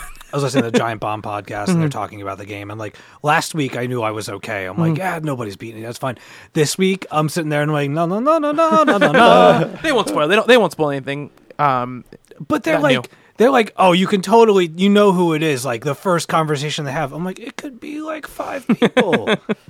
um, but anyway, it's a great game. I finished the story. and It was a really, really good story. I'm really enjoying it so far. Um, all right, so let's move on to our books of the week. Stephanie, I believe that you are first. Okay. Go ahead. So, my book of the week, uh, again, I didn't read a lot this week because I have had a lot going on, uh, but something that I did get a chance to read and discuss with uh, the lovely Maria Norris was A Force number two. Um, the only complaint I think I have about this book so far is that this issue felt incredibly short. Like I feel felt like I opened it and then like the next page it was done. I was like, I want more. um, and that that always is, you know, the sucky part about reading issues uh, monthly. You want more, and there isn't going to be more for a month. um, so this continues the story of um, the Secret Wars tie-in with the, the ladies of what's the, what's their place called again? Arcadia. Arcadia. Thank you, Bobby. You're welcome. Um, She-Hulk still kind of dealing with her, you know, having sent off America Um, al- although it doesn't really focus on them, the focus is m- more on uh, singularity, right? That's Yes. That's Winner? her. Yes. Um, singularity and her sort of budding relationship with Nico. Um, as Nico takes her in, kind of hides her, and uh, shows her that people of Arcadia are friendly and loving. And, um, you know, Nico, I, I, it kind of looks like she's in like sort of a foster home of sorts. Like, um, it's like Loki is like their den mother um, and she takes her in secretly and kind of just shows her, you know, what being like someone's sister is like. Uh, and I think she kind of puts her in this place uh, that repl- not replaces America, but you know, she has like all of this grief and um, you know sadness because America is gone, and uh, she kind of uses it to towards loving somebody and kind of caring about somebody and being good to them. And uh, yeah, you start to discover why singularity's here, um, what her powers are, and um, you know what's going on with that. Um, again, we're only two issues in, so there's not a lot more info given, um, but the art continues to be great. Um, the characters are ones, for the most part, you're familiar with. Um, some of them are, you know, they've been on the bench for a while. Um, so if you haven't read things like Runaways, you may not know who Nico is, but um, for people like me and Steve, we're like, yes. um, yeah, I, I think that the series is great. and the team is doing an awesome job with it, and um, it's a really strong tie-in to uh, all the Secret War stuff. Cool. Absolutely. Bob, I know you read it. Yeah. Yes, the characterizations are really spot on. Where you're still seeing the characters you saw in their own series. Uh, She-Hulk, certainly Captain Marvel, uh, Medusa being imperious, but still trying to get stuff done. Uh, the, I don't know much of Nico except for the couple of appearances I've seen just recently. Her moments where she's talking with Loki and where she didn't want to come home because that would make America's disappearance real just very touching, very uh, little little wonderful moments. There's a, a the great battle sequences, the action's done well, both in the art and the story, and the way the characters play themselves out. We have Medusa and She-Hulk having a little set two over here. Uh, it's the next page that that I'm sure you you hit on this one, Steph, where Singularity ties this little purple bow around the She-Hulk's wrist so she can use her Oh my god! right. It's just you know, it's this mystery of what's beyond, which also played up into the Carol Corps issue. Yeah. So I think we're all starting to the momentum of the those two books, particularly, is, I think is going to link together into mm-hmm. something really special as we explore those worlds between and above and beyond. Yeah, I'm loving A Force. So happy this is going to continue in whatever form, however they're going to manage to do it. I'm in. Yeah. Definitely in. Yeah, I, I think that it's. I I think it's gone along kind of what's going on in the main Secret Wars book because that's kind of like what's going on there is the challenging of what the status quo is and, and what what's real and what's not, um, and what what's always been, what hasn't, what's been manufactured for them, and I liked here. I love those little moments of singularity. I love that moment where kind of, you know, they're Nico's sitting on the bed and she's kind of sitting there and she's kind of playing with With her, her hair. hair. or whatever, you know, and she's like, I don't suppose you'll tell me your name, will you? And she has this like giant smile on her Yes. face. I, I like that a lot. And uh, I like how it deals with, you know, both this person who sees the world like Nico very black and white, like this is there's right and there's wrong, and you should protect the people that you're around. And She's then very some- much like Rocket Girl, like that. yeah, and then Yeah. someone like She-Hulk who she believes absolutely in right and wrong, but she also knows that she's responsible for more than just what, what her own right and wrong compass is. Well, uh, she has that kind of because she's a lawyer too, right? Like she's seen that sometimes, you know, there there's there's a difference. Yeah, absolutely. There's more. There's so many more gray areas uh, than just things that fall into black and white. Yeah, absolutely. And she knows like if I had not if I had stood up against them from taking America away, that you know possibly thousands of people would have died. And she makes that choice, and whether you, you accept that choice or not, she's the leader, and she, she heavy is the head that wears the crown. She has to make the, make those choices. But you see when she get in this issue gets to the point where it's not the easy choice. It's not the choice that's going to be good for her, but she knows it's good for her people, so she makes a choice that's not gonna be it's not gonna end up well Yeah. for her at all. You know, and I, I, I think that that speaks to kind of the gray area the comic plays in, which I, which I really like. Like it isn't just straight up. There's right and wrong, and that's it. There's like some other there's other considerations going on, and I I think that's really kind of bold of, of the series and how it deals with with those questions. Um, yeah, and the action stuff. But the thing is cool is it has a little deep stuff, but the action stuff is just really really badass as well. and There's as a team, scenes. they work as a team, Yeah. which is a lot of fun to yeah, see. yeah. Um, and she's doing, they're doing a really good job with Dazzler. Yes, She's got some good stuff going on in, in that book. it's time for me to revisit Dazzler for something. Um, so yeah. So see, did you read it? I did not. You did not. Okay. No. Um. All right. So that is A Force number two. Stephanie, do you have anything else you want to say about it? No, you know, I think that it's a good series. Um, as far, I mean, tie-ins are hard, right? Because sometimes, like, I don't know, this one doesn't feel super tied into everything, though. Does that, do you know what I mean? Like, Yeah. uh, I still don't really understand because I haven't read Secret Wars yet, like what's going on with like Doctor Doom and all of that shenanigans. But with that aside, I can kind of just um, take everything as is for the most part without having to kind of dwell on it too much. So if you haven't checked it out yet, um, because you know tie-ins, trust me, we're in the same boat. But this is worth checking out, and um, you can kind of just ignore the stuff that you know refers to Secret Wars.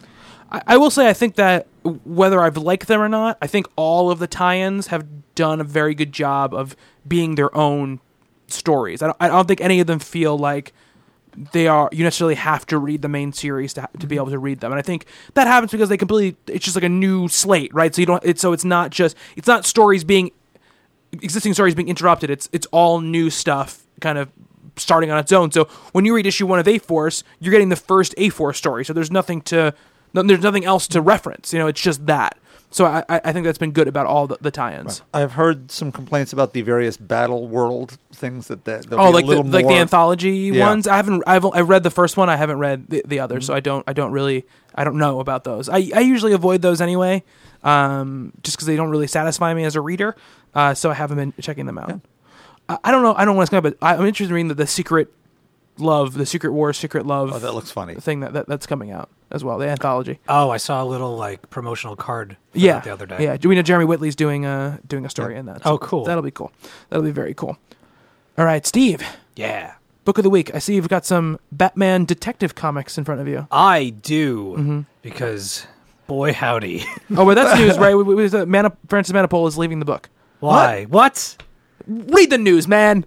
I I was away for the weekend. I, I, he's gonna finish out this arc that they're on right now, and then he's leaving the book. okay. Yeah. Well, that is Manapul staying on? No, Manapul is the one Oh, leaving. Manapul's. I'm sorry. I Yeah. don't listen to work. I'm so sorry, dude. Uh, Buccellato, they haven't said yet. Uh haven't said yet. Jesus. Okay. Yeah. So here's the deal. Uh, I haven't finished yet. I think I'm four trades into Gotham Central. This feels like Gotham Central to me, through and through, and and not in like a spin-off or a rip-off. Just a very much uh, almost like an homage to In the spirit of. Yes. Yeah. Mm-hmm. Yes. In the spirit of Gotham Central. Uh, what we have here, um, we now know who Batman is. Yes, is. we've talked about it. Okay. Because I have some questions about that, uh, especially after after this this uh, these two books.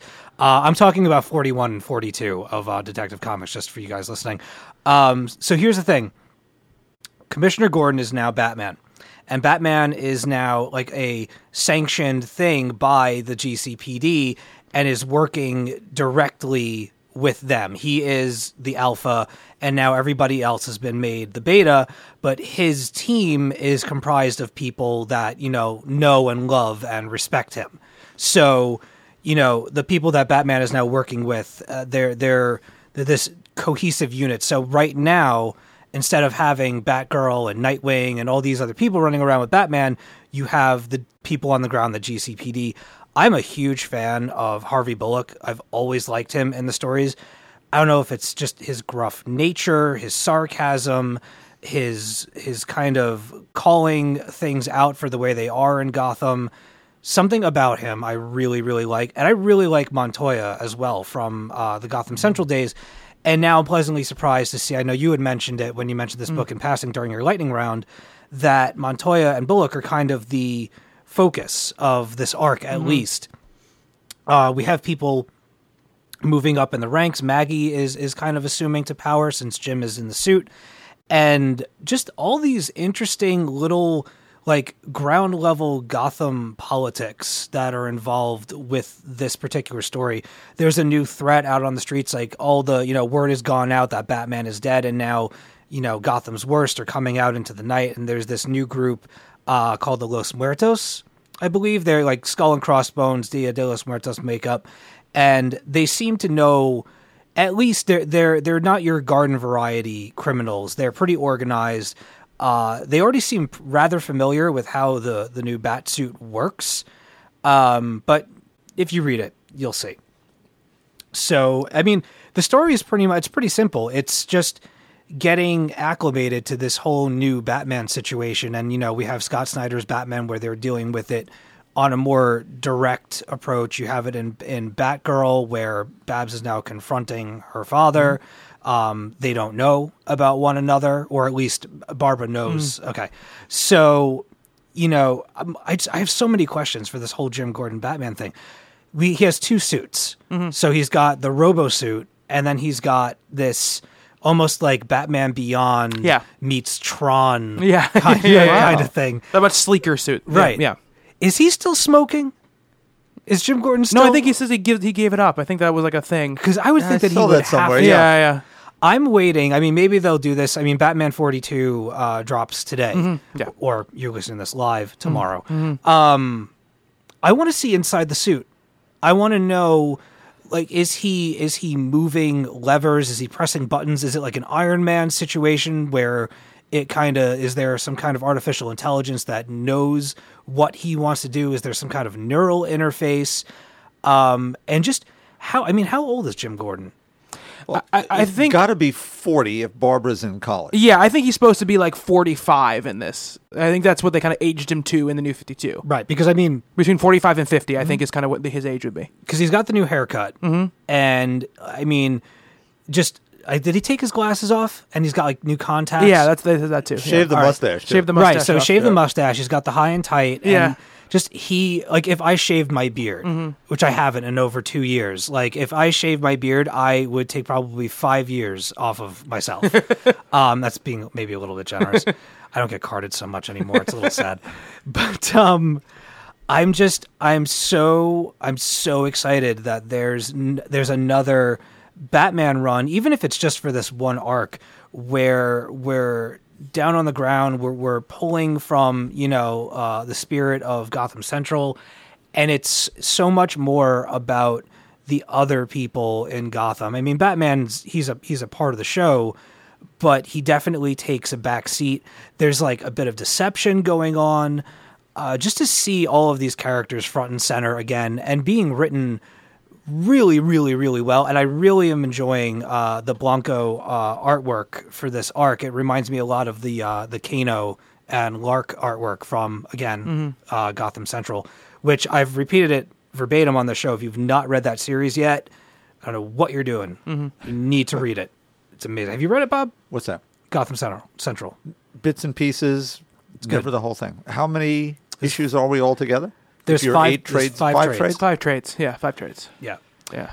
so um yeah like i just i mean it's there's nothing there's no over there's no like through line for there's no big bad yet there's nothing it's it's about this weird chemistry and and just getting acclimated almost like it's for the readers to get used to this new batman and be like look this is the way that it is for right now and i also find it interesting one of the angles in this is that harvey is actively looking for batman. Yeah. like he does not ah. want to accept that he could be dead, and that's an interesting situation because him and Batman have had a very, very you know strange, torrid past of mm-hmm.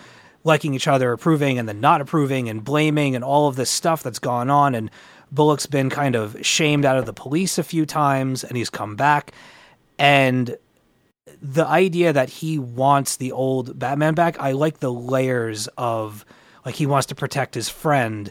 He doesn't he doesn't want the the people that are down on the ground with him to have to put themselves on the front line because he's kind of softened a little bit over time. He's still like a gruff bastard and stuff like that, but he's grown to care about a lot of the people that he works with and uh it's just a really really awesome awesome story. Right, he knows what the real Batman can deliver to keep those people safe.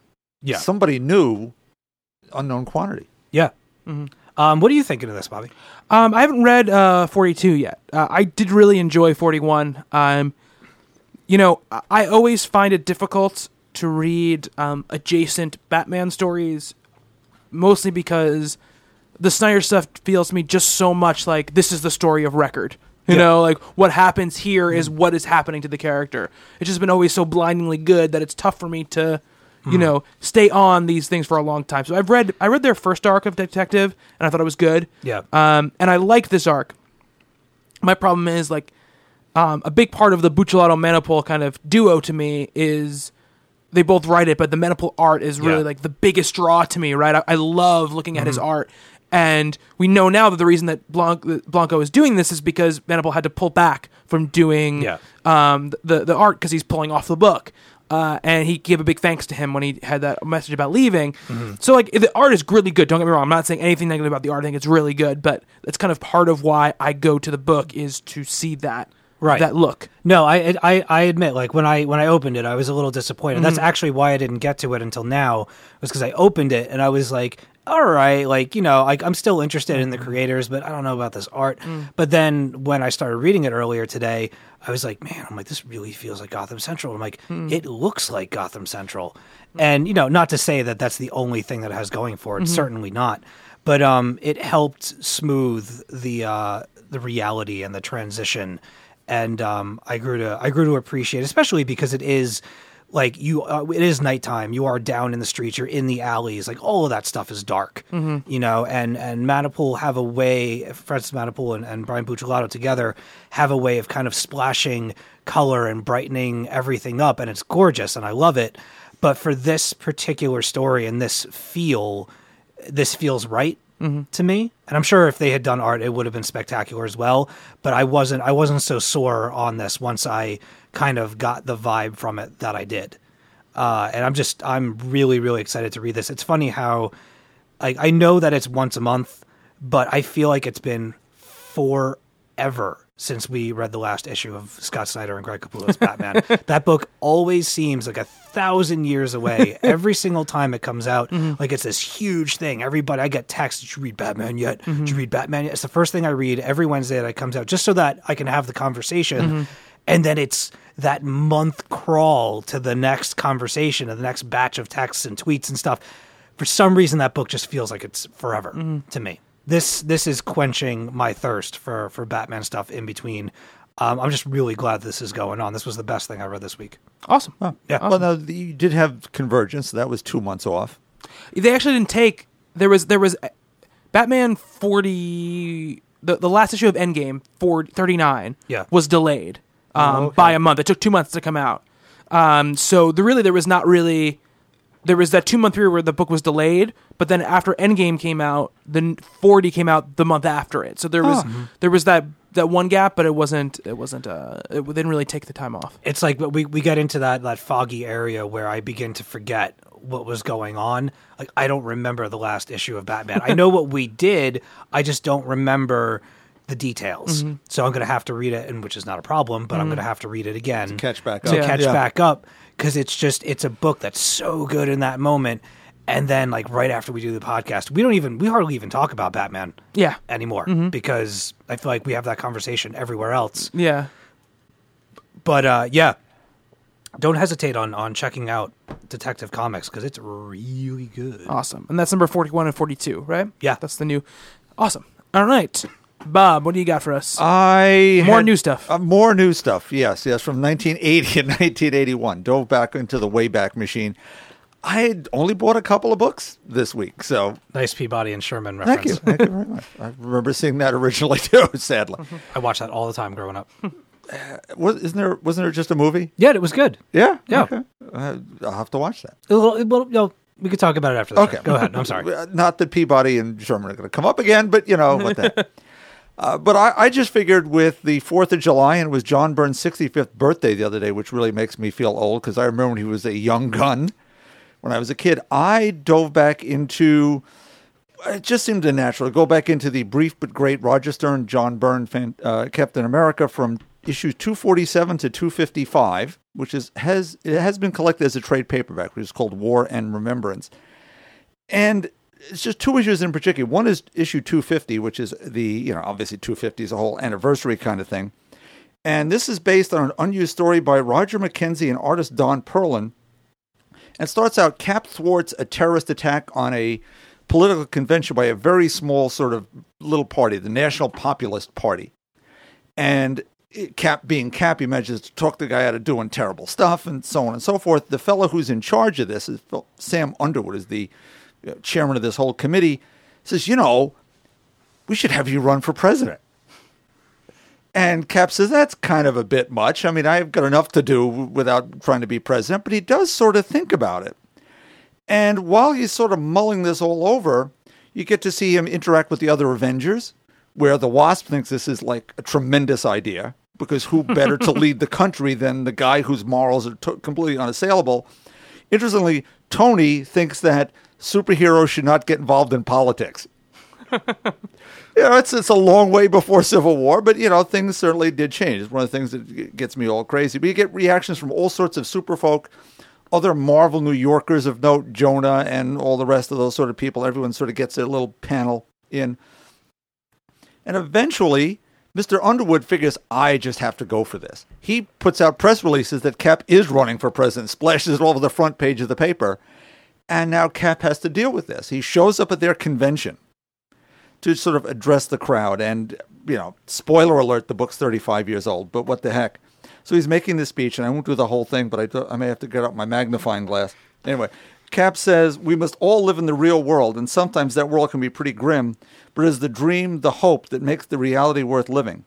In the early 40s, I made a personal pledge to uphold the dream, and as long as the dream remains even partially unfulfilled, I cannot abandon it. And so I move. I more hope you can understand that in all fairness, I cannot be your candidate. Now, the unused story that they were going to tell was Cap not only runs for president, he wins. And the, the, the powers that be at times said, that's all great, but what stories do we tell?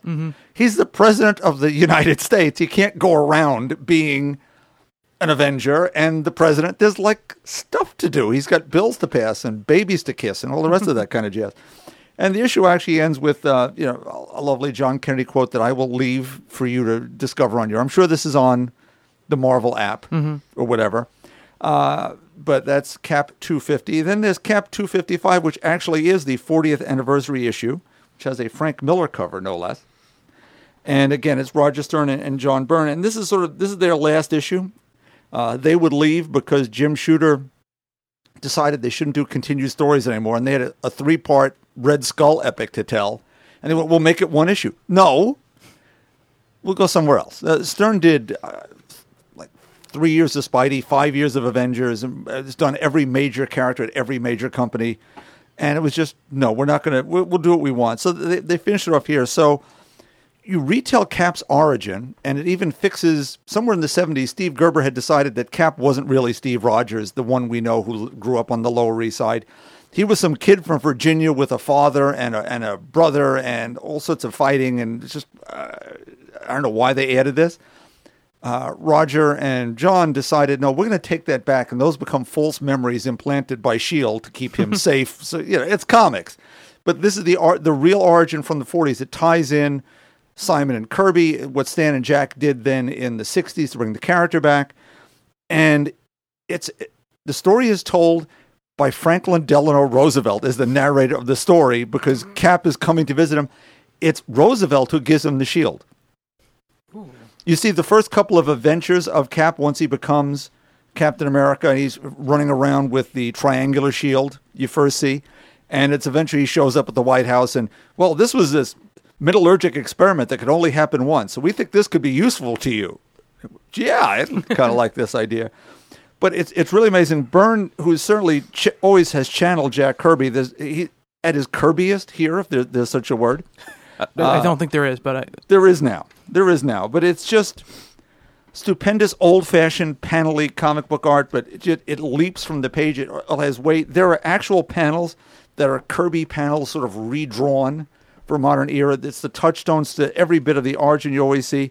There's a two page spread that I would just love to have as opposed to where it's every bit of sort of Cap's history being thawed from the ice and the Avengers and the whole That mess. really cool. Yeah. And again, th- these are collected as a. I think it's, it was 15 when I bought it. I think it's now like 25, which is Captain America War and Remembrance. Uh, there's a little arc where they run. They go back to England, and he meets Spitfire, uh, Jacqueline Falsworth, part of the Invaders, Union Jack, and the dreaded Nazi vampire Baron Blood. And he gets taken care of, and it's pretty gosh darn interesting. Anyway, um, the solo issues are probably at this point in the quarter bins, and they're probably pretty cheap. Uh, sorting them all out, finding them in a lump is going to be tough. So, War and Remembrance is around for you to get. And since we were talking Batman, I have talked about this before. There was when the Oh, companies wow. did crossovers. There was a Batman Captain America crossover that John Byrne wrote and drew in 1996. It's set in World War II, and we get the Joker and the Red Skull teaming up to basically steal atomic bombs and drop them on New York and Washington. Uh, sp- I'll, I'll spoil this. The Joker is not so happy about teaming up with a Nazi eventually. Oh, So it goes to some very interesting places. Uh, at one point, Cap is sent to sort of bodyguard Bruce Wayne. And they have one of those, they sort of have a fight, and they both sort of think, you know, I don't know that I could beat this guy. Everything I try to do, he knows this can't be army training, Bruce thinks. And Steve figures out that, well, you know, this training and a whole lot of money that gets you to be Batman. Mm-hmm. Bruce Wayne's millions and all this training makes you Batman. So that's Batman Captain America from 1996, a book that not too many people probably know about, and it's pretty sweet. let me ask you a question. Sure. Okay, we can get this book. If you were the Joker, how many times do you think he would have had to practice holding on to that thing to get the right trajectory? Like, is Oh, this with the- just the something that you're born doing? Uh, yeah, it's an ejector seat that shoots them across half of New York or Gotham City. Like Yeah. watching a kung fu movie where everybody knows kung fu. Right. That villains just know how to villain. Well, I what, what what I always say about the Joker is that the Joker is in every way the inverse of Batman. So Batman puts all of his like genius into being the good guy, and Joker puts all the genius into being the bad guy. So he'll practice mm-hmm. as many times as he needs. Yeah, yeah, He'll get splatted a couple of times like Wile E. Coyote, you know, and Exactly. hold up the little sign that says ouch. exactly. I just got to the episode. I've been watching 30 Rock, Mm-hmm. and I got to the episode The Tuxedo Rises, where Liz Oh, yeah. kind of like devolves into a Joker like character Yeah. by becoming like the crazy old woman on the subway. Mm-hmm. And by the end of the episode, her like her lipstick's all messed up, her eye makeup's all messed up, her hair's all frazzled, and she looks like the Joker. And it's oh my god, it was one of the funniest Mm-hmm. Pretty funny, ones. yeah. That's uh, th- I, that's funny. That show, like usually shows kind of like dip down as they like grow old in Mm-hmm. seasons. Some of the later seasons are far better than There's some great stuff. Yeah, Yeah. absolutely. That episode in particular was hysterical. yeah, I heard a great radio commercial on NPR the other day from Alec Baldwin. Mm-hmm. It's their pledge drive. Mm-hmm. So he comes on doing very Alec Baldwin y. If you're listening to this station and haven't haven't pledged yet, good for you. because this station is so full of ideas, I need them to go away. Because people should be watching television. They shouldn't be listening to the radio, where it's about words and thoughts and ideas. So whatever you do, don't pledge. Even if they ask, don't pledge. It just goes on and on down this vein, and it's like a two-minute spiel. It's hysterical. so if you're if you're an, uh, I'm sure the pledge drives around the country have ended, but uh, I'm sure it's archived somewhere. But Yeah. it's very funny, He's a funny man. he's a Yes. really funny guy. I'll give him that It's shit. Really funny. and he wasn't bad as the Shadow. That's right. Oh man. Back in the day. Yes. Um, all right. So uh, my book of the week. Uh, I bought the first volume of Kurt Busiek and Benjamin Dewey's The Autumn Lands, Volume One, Tooth and Claw. Uh, it's colors by Jordie Bellaire um, and uh, letters by Comicraft. So, uh, Autumn Lands is a story of anthropomorphized animals who um, basically rule the earth. Now, the the earth is completely ruled by magic. So, kind of food is created by magic. You know, their, their cities are run by magic. Every every bit of it is run by magic. Magic is kind of like, you know, their their resource, their number one resource. And um, the, the conceit of of the story is that the magic is running out. So it's sort of a little bit like an analogous to oil, let's say, uh, a- and that they're real. They can't figure out how they're going to survive when the magic is gone. Do they do a stop stopgap measure and like just start conserving their magic? Well, and then last a little bit longer. What do they do? One of the wizards has an idea to kind of reach back into their past with the magic and this find this kind of almost messiah like figure that they had and bring him forward because that will kind of open a funnel back to the magic world and it's it's kind of like a blasphemous thing to do for, for, for their culture and um and basically uh it's the story of what happens when they uh, maybe achieve that goal but how things never go the way that you think they're going to go right that this one thing you think is going to save everything really start to chain of events that could ruin everything and you know, th- there are these races. There's like dogs and um, boars and um, like some uh, reptiles. Like I think I think they're frogs. Yeah, they're frogs, and uh, like antelope and mice and owls, and, and they, they they're the ones who kind of rule. And then there are like these underlings that they kind of kind of do all the grunt work for them. They they they they, they gather food. They do all this stuff. And the the people Hyrule pay them in magic, but there's a fierce kind of rivalry between them because the people who have the magic mistreat the, the lower people and the events that happen where they have to kind of bring, this, bring back this champion kind of bring everybody to the same level and it, it's the story of just what, what that all means now i think that one of the best things about the book is that it it does what i think is the best thing you can do when you're building a world that is foreign to the people reading it is that Busiek doesn't try to impress you with how much information or how much lore he's come up with for the world. You can feel the lore kind of bubbling in, uh, underneath the surface, but it, he's just telling the story of these characters, and you're running into these kind of traditions and, and, and iconography that are very, very, you know, unique to, to the world that, that he's created, and feels alive and bustling. And the characters that he draws you know you can kind of see the ones that are going to end up being the the kind of main characters but this first the first issue especially is just about kind of setting the idea of the world in motion and then kind of setting up the three or four characters that are going to be your your kind of your kind of people that you're following through and then the rest are kind of about what those people go through and, and stuff like that uh the look of the book is absolutely gorgeous. I don't know Benjamin Dewey at all, but the the look of the book is really kind of stunning. The color work by Jordie Bellaire, which no surprise is is absolutely just unbelievable. Um, different ways that Dewey draws these animals and how you know he can have animals of the same species look completely different. Um, you know, there's just such a history and and an excitement to it, and uh, I think after you read the first issue in the trade, you're not going to be able to stop yourself from g- reading all the way through it because it just really sets up something that I think is fascinating, and um, I'm really happy that I picked this up this week. Uh, the Autumn Lands uh, by Kurt Busiek and Benjamin Dewey. Nice. Yeah, yeah. Did you see? I know you said you were gonna, you wanted to pick it up. Did you end up getting it? I got it. You got it. Did you yeah. read it? My uh no, I didn't read it yet. My my uh it's thick. It's- uh yeah, for- it's thick. Mm-hmm. for- is that nine ninety nine? Nice. Wow. Yeah, no, it uh in the past when I've ordered trades to the shop, they just don't they never got there. Hmm. Right. And I was I was the one ripping open the boxes and I was like, "Oh my god."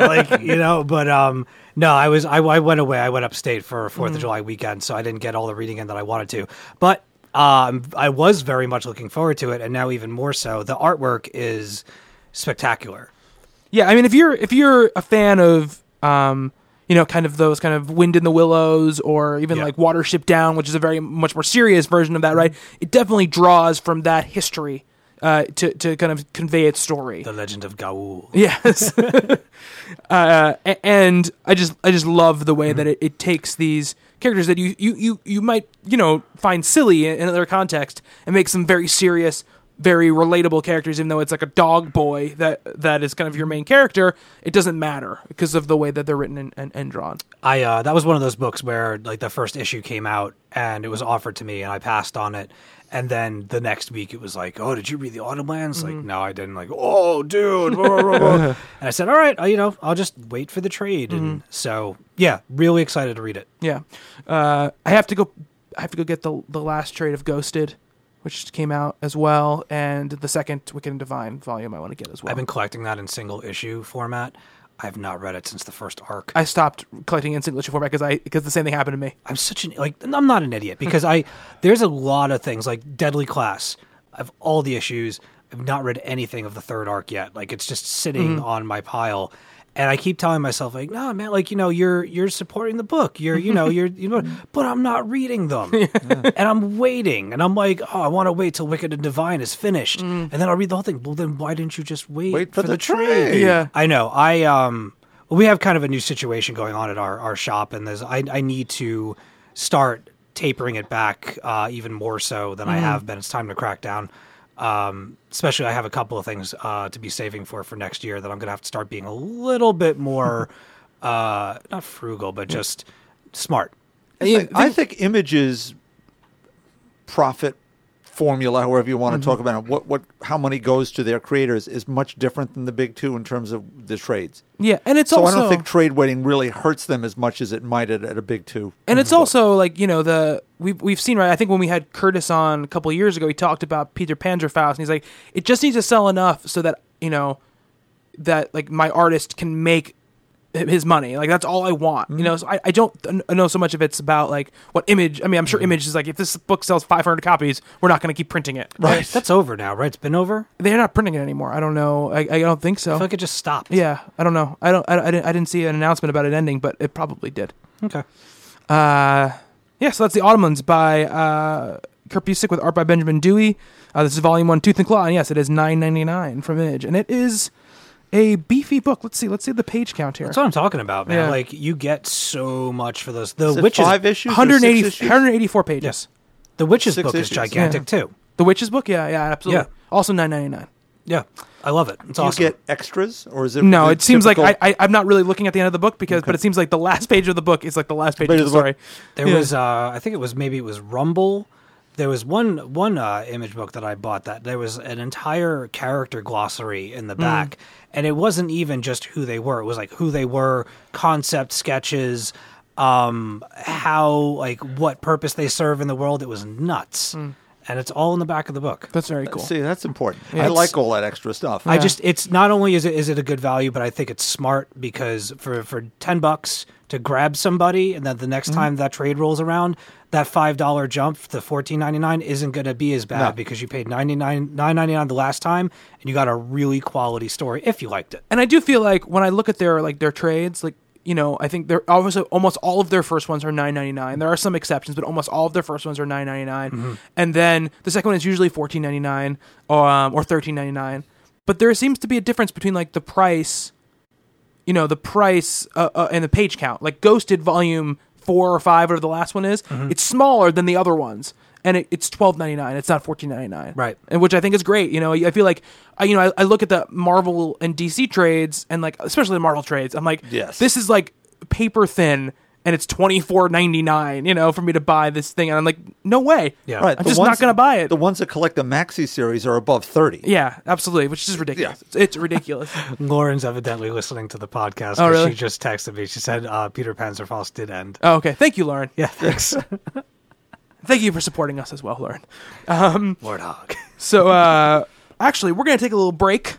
Uh, and then we're going to come back and we're going to talk about our shared book of the week, which is We Stand on Guard from Brian K. Vaughan and Stephen Skroce. Um, and we're also going to take some uh, listener questions. So we'll be back right after this. Be right back, Lauren.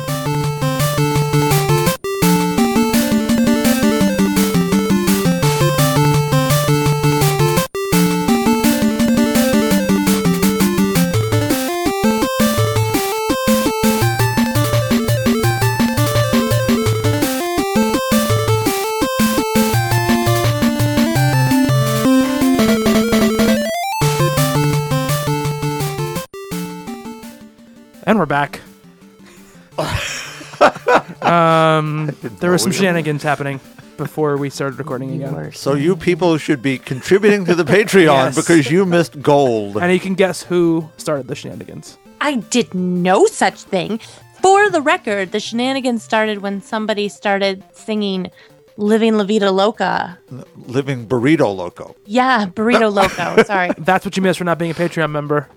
Bob singing "Living Burrito Loco."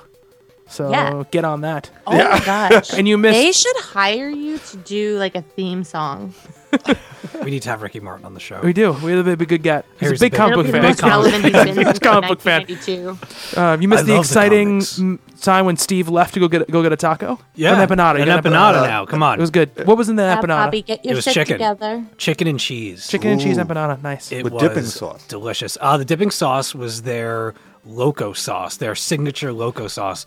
It was very spicy, and I still have a bag of chips to go with it in Oh. my, in my bag. yeah, they give you those fresh chips every time you buy something there. It's Yeah. great. It's called Brio Loco. It's in Right. Commack, New York, guys. Yeah. yeah. Hey man, if they want to, yeah. they want to endorse the podcast. Yeah, hey, yeah. right across the street. I'm all for it. Yeah. come Just, visit the studio? We'll just just like throw right tacos across. through our window right yeah, here. I think they deliver.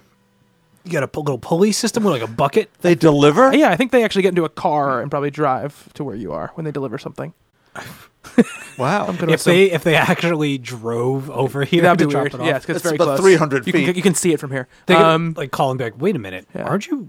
Is that across the street? yeah, we've had them deliver here before. Like you can't just come up here and get it yourself. There's a Chinese food place across the street we haven't delivered here before as well. Foo luck. Fulak. Chinese food. It's good. Fulak is a very good. There's some, a couple of very good places. That pizza place is really good too. Pizzeria there too. Pizziola. We Do hit you the know that song, jackpot. Bobby? What song? I love Chinese food. No, I don't. It's by the same guy who wrote um, Rebecca Black's Friday song. Awesome. I'm going to send you the video. Oh, great. I'm very happy about that. Does she Watch sing? it all. Does she sing "I love Chinese food"? Yeah. I've actually I've true. actually heard that song before. Um, uh, this this past week, we're shooting this thing for Time Warner. and doing like these artist profiles, and, and they're all these kind of like non-traditional like artists. that could be like beat poets or sound engineers or um. So one, but one of the was like was were two people who did a viral video called "I Am Your Grandma." it's like four million hits. It's like two. It's like a minute and a half long. It is some scary, weird shit, but also kind of hilarious. So I am your grandma. Yes. I'm gonna write that. it's very weird. it's very very weird. Uh, but anyway, so uh, we we have to talk about book of the week, which yes, we do. is yes, we do. um, I'm not watching the video link you just sent me, Stephanie. It's never gonna happen. Uh, Just do it, Bobby. uh, it's called We Stand on Guard. Uh, and Bob, this was your assignment. So this what, was my pick. Yes. so let us know about We Stand on Guard. It is from Image, and it is Brian K. Vaughan, and I am going to massacre, absolutely massacre this man's name. It is Steve Scroche, I think. Sure. Could be Scroachy, Mm-hmm. but I think Scroche. Okay. It's just, go it with flows Scroche. Scroche. Scrosh. Sounds like something like Jack Black would say, like during one of his like things. Yes. you know, that's the image I now have. Yeah. I, I had Sounds Kung like some Fu kind of, Panda in my head. Food delicacy. Hmm. Yes, I had some some Scroche Yeah, you have to come over. My mom's making scroche. Oh, yeah, Sau- yeah. Amazing. With dum- sauteed, sauteed Scroche scrosh with dumplings, and yeah. with, with truffle oil. deep fried. Oh, scroche. see, now I want that. Yeah. Anyway, what we have here is uh, there's no other way to talk about this except to say it is giant effing robots, as it says hmm. in the solicit. And it's a war between Canada and the United States. Mm-hmm. Now, our, our book opens with a, a, a lovely, charming Ottawan family in the year 2112, which is, I guess, a nod to the Canadian rock group Rush and their famous album, for those who weren't paying attention in the 70s. And they're watching TV news reports of a drone attack on the White House. And they're all commenting on who might be responsible. And it's a list that includes Canada.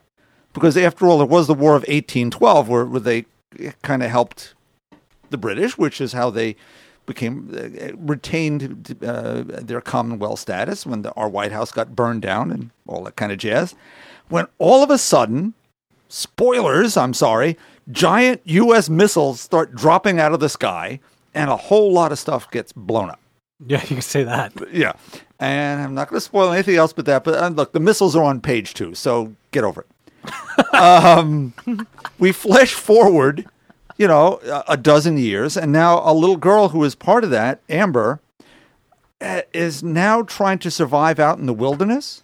She's running around with her crossbow, and she comes across some freedom fighters, some really interesting folks who are telling this uh, intriguing story about how you survive in the woods, what's gonna what, what's been happening, what's gonna happen next, and there's an action sequence that takes up like a half the book that is just absolutely incredible. The artwork in this is highly detailed and yet actually there are a couple of not great faces. I'll leave it at that. But outside of that, it is humorous and action packed, dark and light at the same time. It's a nice jump into this action. You get some backstory as we move forward. It, I thought the story was very, very different in all the sort of apocalyptic stuff we've been reading and, and all this sort of warfare. Very different, interesting characters. And is a really nice setup issue there. As Stephanie was saying before, I was left wanting more, which I always find to be a good thing. Uh, lovely back matter, some sketches of, of what this goes. I, you know, I don't read a whole lot of Brian K. Vaughan. I mean, I've read some, you know, first couple of trades of Saga, read some one-off issues here and there. I was really taken by this issue and these characters painted in bold strokes yet subtle. And I really, really enjoyed this. How about everybody else who would like to go first? Well, we should go to our, our native Canadian There we go. uh, to find out what she thinks first. Stephanie, what do you think of We Stand on Guard? Well, I want to start by saying that um, to prep for tonight's show and to talk about this comic, I went and got a poutine. Um, it was a pulled pork poutine. So it was extra amazing. And then I ate all of it. And then I felt very sick because I ate all of it. Um, and then I was like, you know what? I'm going to have some cider. And then I felt more sick because then it was like eating all this greasy food and then eating something, drinking something super sugary. And then I was like, yep, now I'm ready for the podcast. and um, yeah, here I am. All right. Oh, yeah, the comic. the comic. The comic. Yeah, yeah. Okay, so I did all that prep to talk about this comic. That's all about Canada, basically, and um, it was great. What, the prep or the comic? Well, both, Okay. both. The comic didn't leave me with like a tummy ache, though, so it might have been a little bit better, but like it wasn't as tasty. Mm. Yeah, okay. that's my official um, Pull- that's your pull quote. Yeah. I hope they put that on the back of the Yeah. tape. um, almost as good as poutine, um, but without the stomach ache. It's a good pull quote. It's a great pull Yeah, quote. yeah, and I mean, like, that's like really good because poutine's amazing. like, poutine is like a ten out of ten, like maybe an eleven out of ten, you know. And then like this book being like it's almost as good as poutine is like basically saying it's like a ten out of ten, which is nearly perfect, but not as poutine perfect. Gotcha. So, what was your favorite part of the book? Let's go with that. the Tim Hortons.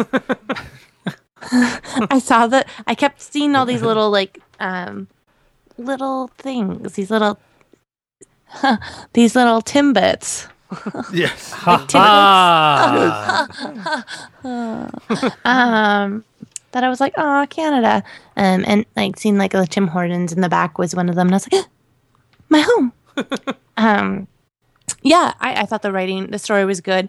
And um I thought the characters were, were interesting, and um, it was it was exciting. I didn't love the art, but I thought it was pretty good. Um, and the artist is Canadian, so I he gets bonus points for that. um, yeah, yeah, you should check it out, guys. I mean, it's it's like let's let's be real here. Um, it's no saga yet, but it's still pretty good. And it, this is the limited series, right? I, I don't. The numbering isn't on the inside, but it's a, this is the limited series that he's Yes. doing. Well, inevitably we kick your ass, so I mean, Yeah, that's gonna come pretty quickly. So we'll see. I don't know. Steve, what did you think of the book? I thought it was okay. Um, get out. No, I thought it was okay. I make I make a lot of trips to Canada, so uh Canadian by proxy. If if I'm what? hey man, I'm there pretty much once a month for about nine days. That is not Canadian by proxy. That's just like you're a fan of Canada. Yeah. Big fan. There are levels, I guess, of this. Um, I appreciated all of like the little Canadian Easter eggs that were in it. Some of them were really chuckle worthy. Seeing that uh, Tim Hortons is still around in that time, and very like it's like it's plastered on the side of this gigantic like just corporate ass building with all these like huge windows and spires and, and stuff. And i'm just like of course of course it is. Um the news programs on the cbc like all this all these little things. You mentioned the rush uh reference. I thought all of that was really clever. Uh the art i thought was very cool. Um like bob said some of the faces were a little strange um the action sequences i thought i thought the robot stuff was probably some of my favorite aspects of the book. I am curious about the main character but aside from like a couple of chuckles and some cool action uh scenes the one thing that i didn't take away i've got nothing for the the team that that amber meets in the woods.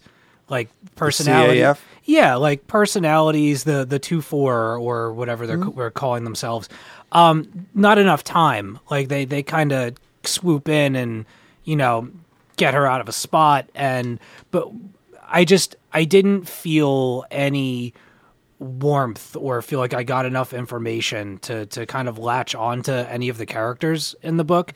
Um hopefully that's to come. If this is going to be a limited series we're going to get into that. Or maybe we won't. I don't know um, really, really cool concept. Really fun to play with. Like I said, being back and forth to Canada, the United States, I'm kind of torn between both sides. Like I don't really know who I want to see come out on top. But um, yeah, I just I, I read it. I read it twice, and I I, just, I walked away from it. and I was like, all right, like that was cool. Um, but coming off of some of Brian K. Vaughan's other stuff, it it just didn't have that first issue punch for me that that much of his other stuff has in the past. So, but definitely fun. Um, and I, I feel like I have to, I, I have to read this. Um, and the concept is, is very, very cool. So what'd you think, Bobby? I loved it. I, I think that a, uh, it's obvious that Canada started it. the, the, the first page kind of I think I think shows that. So it's going to be your people's fault, Stephanie, it's never Canada's fault. that it happened. and I think inevitably we'll find that out as um, the story carries on. Uh, but I will say also that I think that the idea of going to war uh, for water, which I think maybe some people seems like a ridiculous thing, is actually like what kind of people are predicting is going to eventually happen. Uh, and Canada has a lot of water. Yes. Um, I had a Canadian roommate in grad school, and he talked about this very thing that they've they've talked about it before. That like that's the thing that's going to mm-hmm. happen. Is eventually when water runs low and becomes the most important natural resource left, that Canada has most of the like the fresh water in the in, in the Western Hemisphere. Yeah. So that th- that they're going to end up being invaded because of, because of that. They have some of the best water mm. too. There was actually a crackdown on their water because their water had ended up getting poisoned with E. coli mm. for, and it was really bad. Like people died. Mm-hmm. It was bad. So they had to do like a complete overhaul of all of that stuff, and now they have some of the best water probably anywhere. I'm pretty sure that was like literally in one town. it's still coli is still really bad, and if people yes, died, but that's like one instance of their water, not our whole country. It's I didn't say it was bigger than this one pandemonium. Uh, but I I enjoy the the lead character. I thought their motivations um, make complete sense. And you know, if you've seen, let's say, like Age of Ultron, there's a similar. She has a similar kind of fire that let's say the twins had in in, in, that movie. Um, I I think it's a cool twist to have the and it's something we haven't ever seen before, but have the robots made to look like animals. You know, the, the, they have a, they have a that gives them a personality they wouldn't have if they were just normal uh, kind of looking robots. Uh, I agree about the art. I think the art really only suffers when it's like the teeth teeth to lip ratio that, that Yes. that's weird. I hadn't thought of that, but yes, absolutely right. You know, The like sneer when, factor. when the Yeah. characters have like their mouths open and whether they're smiling or they're sneering, it, it, it looks strange. And their too many are- gums. Yeah, There are too t- many gums in that Yes. shot. it reminds me of how Frank Quitely draws draws his people. Mm. Yeah, there is some. I think there's some resemblance there. Absolutely. So much teeth and gums. just saw your tweet, Stephanie. Thanks a lot. You're welcome. Lips together, teeth apart, is it the other way around?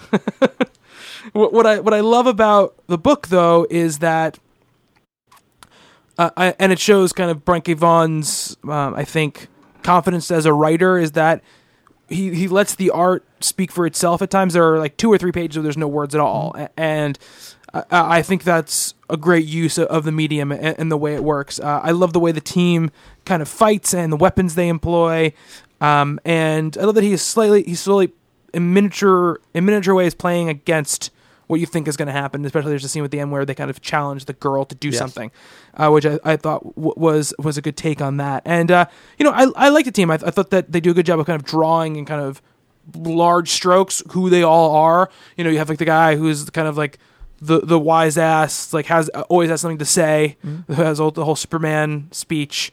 Um, you know, you have the leader who's Yeah, seen, Chief McFadden. yeah, Uh, a- a- as well. Who I think you definitely get a sense there as well. You know, and I like the fact that they seem like you know they've definitely had to survive on, on their own, and they've definitely had to do a lot of stuff they're probably not proud of, but they still all have. Th- There's no, there doesn't seem to be like a mob mentality with them. You know, they, they, they come upon her, and there's the question of whether or not she is our main character because she's out in the wilderness by herself, whether or not she's a traitor, whether or not she's a, a spy.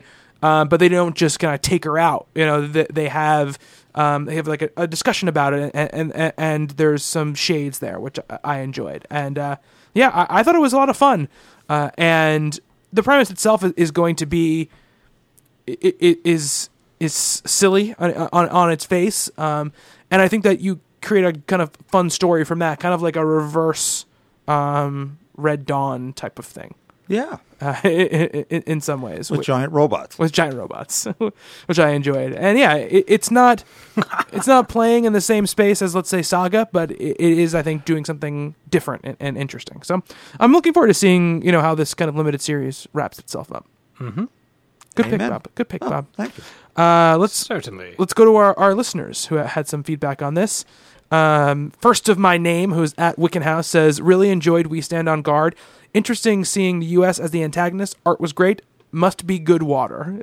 uh, Ross Aftermath, said, who's at Bastard Blogger, says, Simple. We Stand on Guard was phenomenal all around. Loved it. Um, we've got uh, Carol Channing Tatum uh, says, um, Let's see. I'm trying to find the. Fir- it had a few tweets. Uh, oh my god. um, okay. Uh, okay. So was the U.S. invasion related to the incident uh, on the CBC at the beginning of the issue, or was it about water, as one character stated? Knowing Vaughan's work, it's probably neither. Loved it. Uh, also, I felt an odd mix of excitement and horror I've not felt since Hickman destroyed my city in his Avengers run. Uh, at Ice Cream Genius says, I liked it, but as a Canadian, it felt very pandering. Also, LOL at the CBC still being around in 2112. There you go. Um, at Stimuli File says, I dig it. Brian K. Vaughan is asking, would we go to war with familiar neighbor Canada had we been attacked by Canadian terrorist groups? Um, at Liberal Bastion says, compelling story, good art, probably grab the next issue. Uh, at Nikki, who's at I am Asian Batgirl, said, love this first issue so much, but my excitement was tempered by the fact it's just a limited series. Uh, at Larry's Comics says, we stand on guard. Uh, Brian K. Vaughan and Steve Skroce seemed like visual pitch for a TV show. Red Dawn meets Pacific Rim, kinda. Um, at Bamber Hill says, I wonder where it will go. I've heard people mad that USA is always the bad guys. Uh, we stand on guard We shows. are the bad guys. We stand on guard shows what a versatile writer Vaughan is. Pencils were beautiful. Um, Music City Comics at just Drew VG says, I like great characters, giant robots, and great story, so I loved We Stand on Guard. Uh, Solid Snake lives in Canada too. Crossover. Um, uh, Chris, who's at Huge Tiny Mistake, says, really loved this. Great detailed art, engaging story, and loved the origin story. Also, USA, USA, USA. Uh, Brad Pinder um, tweeted, uh, so he said, Past all the obvious Canadian product placement, I was a, it was a fun read. I enjoyed the two fours, and yes, I'm Canadian, and I'm no, and I'm not a hockey fan. And he said also this made me smile, which was the Superman's motherfucking Canadian line, and he he has a and he has a Canadian he has a Superman tattoo. Sorry. On his arm, and he is Canadian, so it made him happy. Um, at Tim Vargulish says, "Read it while trying the new hot dog pizza from Pizza Hut. I'll definitely read the Oh next issue, God. but will not order the pizza again." Holy shit. um, uh, David Spear, who's at uh, DAWVID06, says, Great introduction to the characters. I laughed a few times, got goosebumps, and used Google Translate. I'm on board. Um, Jason Dunn, uh, who's at CTS Finest, says, Wow, that's my review of the book. The art is spectacular. Um, who is this magnificent wordsmith, Brian K. Vaughan, and what other works has he penned? sarcasm. Looks like I need to catch up on Saga. I mean, start reading it because I haven't yet. Don't judge me. Oh, also, I like how one character's name is Done to. Uh, no relation. Um, so we've got uh, Milena, who's uh, I will endeavor to read the second issue and see if the story's development manages to capture me. The art is truly beautiful. We Stand on Guard has an interesting premise, but the first issue wasn't enough to convince me of the quality of the story yet. Um, let's see here. Anybody else? Nope. That's it. But thank you very much, everybody who responded with hashtag TCBOTW. Steve, what book can they read to participate in Talking Comics Book of the Week next week? Well, if at first you don't succeed, try again. Next week's uh, shared book of the week will be Archie, number one, Ah. from Mark Waid and Fiona Staples, because I don't think I need to give you a reason. Fiona Staples drawing We definitely Archie. didn't bully him into this.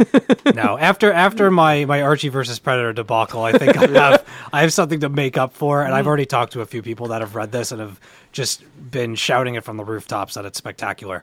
And uh, I'm I very very very much am looking forward to it. I think it's an interesting that it's already coming out, and then that whole uh, Kickstarter thing seemed like if they had done that, that would have been a real like the fastest Kickstarter turnaround in history. Well, this wasn't part of that Kickstarter. oh was it? No, this was the, the point of that Kickstarter was to capitalize off of this. Ah. Was to was to continue to expand this new Archie universe. Okay. In a faster way was was the point of that Kickstarter. Uh, Well, yeah. hopefully, this book is amazing. So, Yes. That, Archie yes. number one from Archie Comics. All right. Awesome. Yeah. So that's what you guys have to read for next week. And there's no reason why you won't be able to find one. There's like 16 different covers for this thing. there is. It should be in a lot of stores. I'm going to assume. Yes.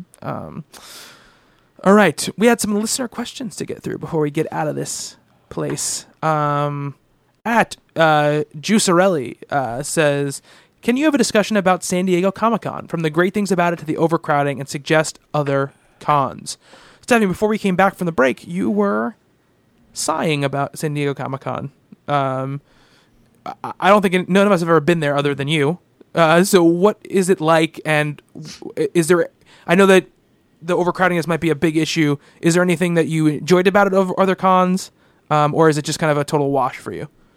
Uh, No, I mean, I think that it's worth experiencing at least once.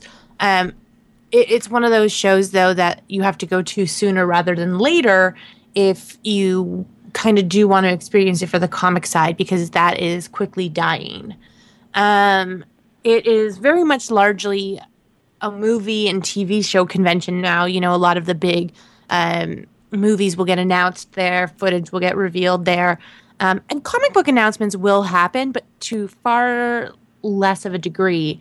Um, you know, if you want a San Diego experience without going to San Diego, um, New York is an alternative that's actually getting bigger. But I mean, that still has its problems as well. Um, San Diego, you know, is a great climate. It's beautiful, but the show also runs for like so long. It's like once upon a time, it was like our show will be on Saturday and Sunday. Ooh, now we're adding Friday and preview day. Now that's Thursday. Oh, no, we need another day. You know what's preview day? Tuesday. And then we have another day on Wednesday. Let's make it a whole week. And like by the end of the week, you just want to die. it's so exhausting. Um, it, it's too much. Um, you need to like pace yourself. Like actually, you have to like put in your itinerary like from 12 p.m. to 1 p.m. lunch. Also pace yourself. um, it's a cool show. You can get lots of um, exclusive swag if that's your kind of deal. But if you know, if you're looking for something where you can just meet a lot of creators, um, get one-on-one time with them, um, and have like a really good time, the best shows by far in um, North America, in my opinion, um, Emerald City in Seattle, Heroes Con in North Carolina, and uh, TCAF in Toronto are three of the best shows. Um, TCAF doesn't charge admission at all, so all you need to worry, and it doesn't sell out or anything. So all you need to worry about is basically getting to the city. Um, yeah, those ones are amazing. Um, and Heroes Con is pretty much exclusively uh, comics They don't really bring in um, big exhibitors uh, and movie and TV stuff or like celebrities. It's just comics. So, uh, yeah, it really depends on what's your bag. Like, what kind of things do you want to see at a convention? Because at this point in time, there's a show that kind of covers just about everything. Um, and San Diego, unfortunately, has pretty much cut out comics. So if that's what you're going for, that's not it. That's not your show. Yeah, uh, absolutely. I mean, it seems too though that like the movie studios are starting to pull out a lot of them. Like the a lot of big ones are starting to not not do it anymore. So I wonder if it's going to start to kind of course correct itself in some way as all these studios start to do their own events to announce all their stuff. Because Marvel's not going. Um, I don't think Disney's going at all. Um, and there's another big one. Like, Warner Brothers will be there, but there's another big one that's not going um, to to announce stuff. But I don't remember who it is right now. New line. Probably Image. No, no, no. I mean, Image will be there as far as the, the publisher. I'm talking about the the movie stuff. Oh, Yeah, uh, m- the lot of them are pulling out. Marvel will be there in the comic book capacity. Universal. Yeah, maybe Universal. Yeah, yeah. Um, but yeah, Marvel will be in their comic book capacity, but this the movie arm won't be there at all this year. Um, which so is no Ant Man clips. well, no, Ant-Man will. Oh no, I guess Ant-Man will be a couple days from being out. It's true. Uh, no, nothing. I mean, they're gonna do those. They, you know, they, they did their kind of own event when they announced the whole slate. So I think that's kind of what their plan is gonna be. Um, uh, from from now on to to their stuff, and a lot of, a lot of big companies are going that way in a bunch of industries. You know, they're they're focusing more on kind of their own shows and not having to go to these conventions to do it. I forgot to mention, I actually got to see an exclusive clip of Ant Man, like before one of the movies. I don't think it was Inside Out, but maybe uh, before Mad Max or something like that. And uh, it was funny. Yeah, it's gotten really good reviews so far. It's getting Yeah. a lot of really good buzz. Uh, seems like it's going to be a good one. Um, so uh, Herbert, who's at Simulophile, says you are stranded on an island for a year. Only four comics on your pull list delivered via carrier pigeon. Oh, God. What they be? just, just quoting. I'm just quoting Hubert. I went to go and look at my phone. I don't take pictures of my books anymore. I actually go. got to think about this. Well, you know, we got off the top of your head. If you're going to say four books that you just wanted, just name off four books. Uh, these are things that are ongoing. Ongoing, yes, yeah. Batman, Okay, uh, nail biter. okay. God, I can't do this. uh, I wish Detective was going on if they weren't leaving that book. uh, come back to me. I'm sorry. Okay. I can't. So you got two so far. Yeah. What about you, Stephanie? Um, Unbeatable Squirrel Girl. Okay. Um, I'm gonna also say uh, Coffin Hill, Saga, and supposing that uh, let, let's like say hypothetically, um, uh, Genevieve Valentine stays on Catwoman. I'd I'd love to keep up with that. All right. Bob. I second the Squirrel Girl vote. Silver Surfer, Ms. Marvel, and I'd say Lady Killer, but that doesn't count, so I'll say Velvet. All right. Very nice. Very, very nice. Batman, definitely, of course. Um, Saga, definitely. Uh, sex criminals. Um, I would say Daredevil, but Mark Waid's run is ending in about two issues. So um, I don't know. I think the Charles Soule one is going to be good, but it's not one of those things where I could say like that's of the four books I would I would need to be in my I I, I need that those books. Um, so that's always kind of my go to um, uh, list uh, of books. So it's tough for me to think and thinking off the top of my head like what book do I not want to live without. Um, man, that's really tough. It's a really really tough, really tough. call because honestly, and it says something about like what I'm truly truly like excited about. You know, right now, um, I do love Silver Surfer, but until they announce that it's it's ongoing again, I I, Mm-hmm. I, I, I can't take I can't take that. That leap of faith. It's so especially because most of the Marvel stuff is, is done and it's all kind of new again. So I don't know what it, what the quality level is going to be when when we come back um, fr- fr- from that stuff. So who knows what what, that, what that, that's going to be like. Um, so yeah, I don't know. I don't know what my fourth one would be. Do you have do you have you figured something out, Steve? I'm going to run with Saga and Deadly Class. oh, Deadly Class is a good one. Yeah.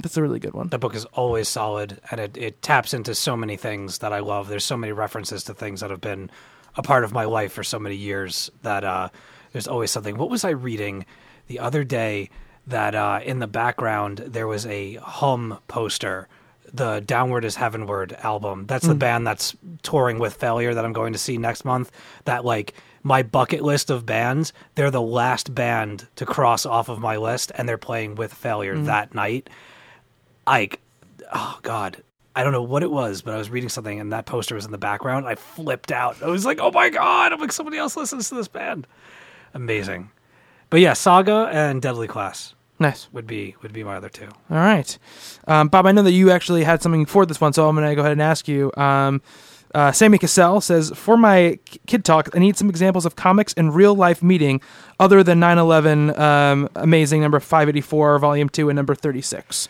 Well, uh, I'll leave the I'll leave one for you. Okay. Because you were going to assign that for one of our books of the week early. What was I? Yeah. I don't. Remember, I don't even Yes. remember what you're talking about.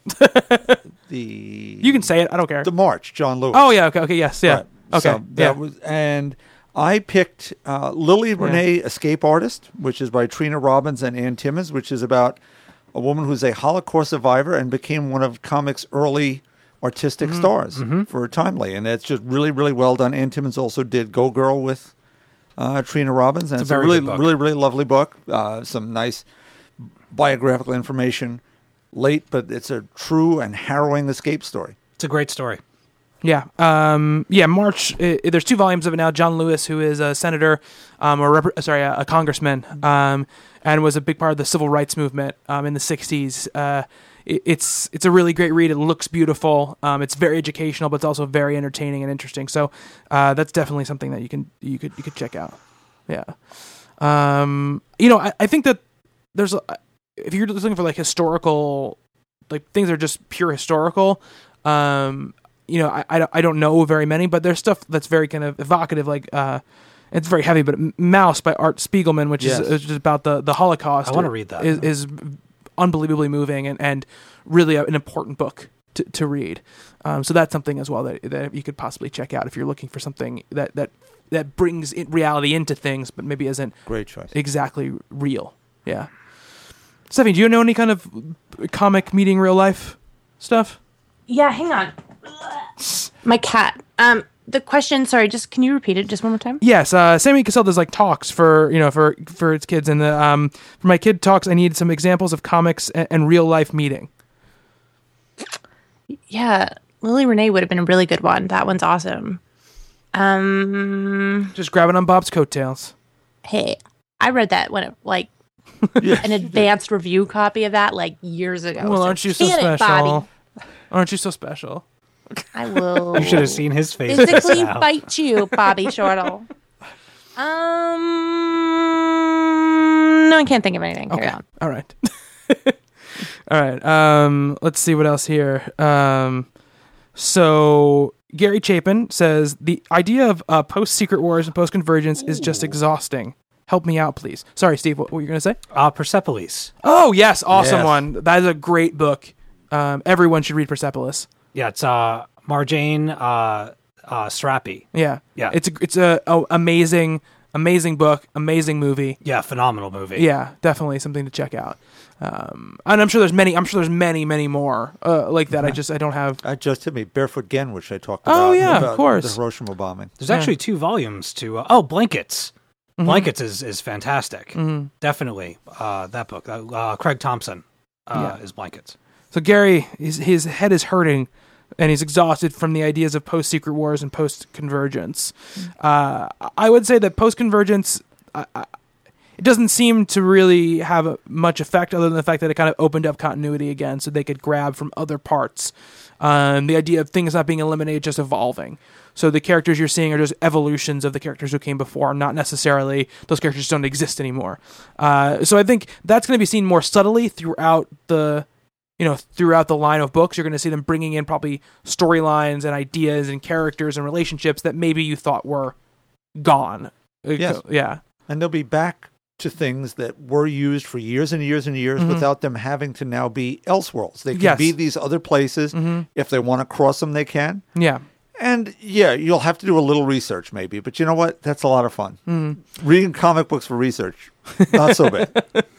Uh, and Secret Wars, I mean, I, I think that we now have a clearer picture, um, much more than we did before, uh, which it seems like uh, we know that's what eight months after when when we start after, after Secret Wars is over, and that wh- what we're not sure of right is if they rem- if the characters remember the events of Secret Wars, but we do know they remember what came before that, it, but but they're they're separated from it. That that whatever happened there, you know, whatever happens after has become much more of a a collection of things. You know, much, more like Crisis on Infinite Earths when kind of things crashed together a little bit and characters ended up being all contained in the same universe. So you know, you don't think of it. It's basically condensing the multiverse into one planet or maybe two because we have Spider Gwen, which makes it Yeah. a little. That's when it starts getting a little bit hairy. When you're like, okay, but there is this other planet that still exists and it's in another dimension and all this kind of stuff.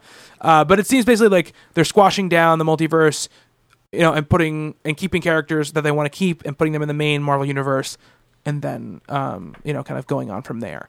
Uh, they've been very clear now, which seem, which didn't seem when they were first talking about it, that all that history is not erased it's just been kind of reconfigured a little bit uh, with with the melding of the of the worlds together. it's those two pizzas So it's smashed two pizzas together. smashed together and stuff stuck to it. You know, there's stuff fell on the floor.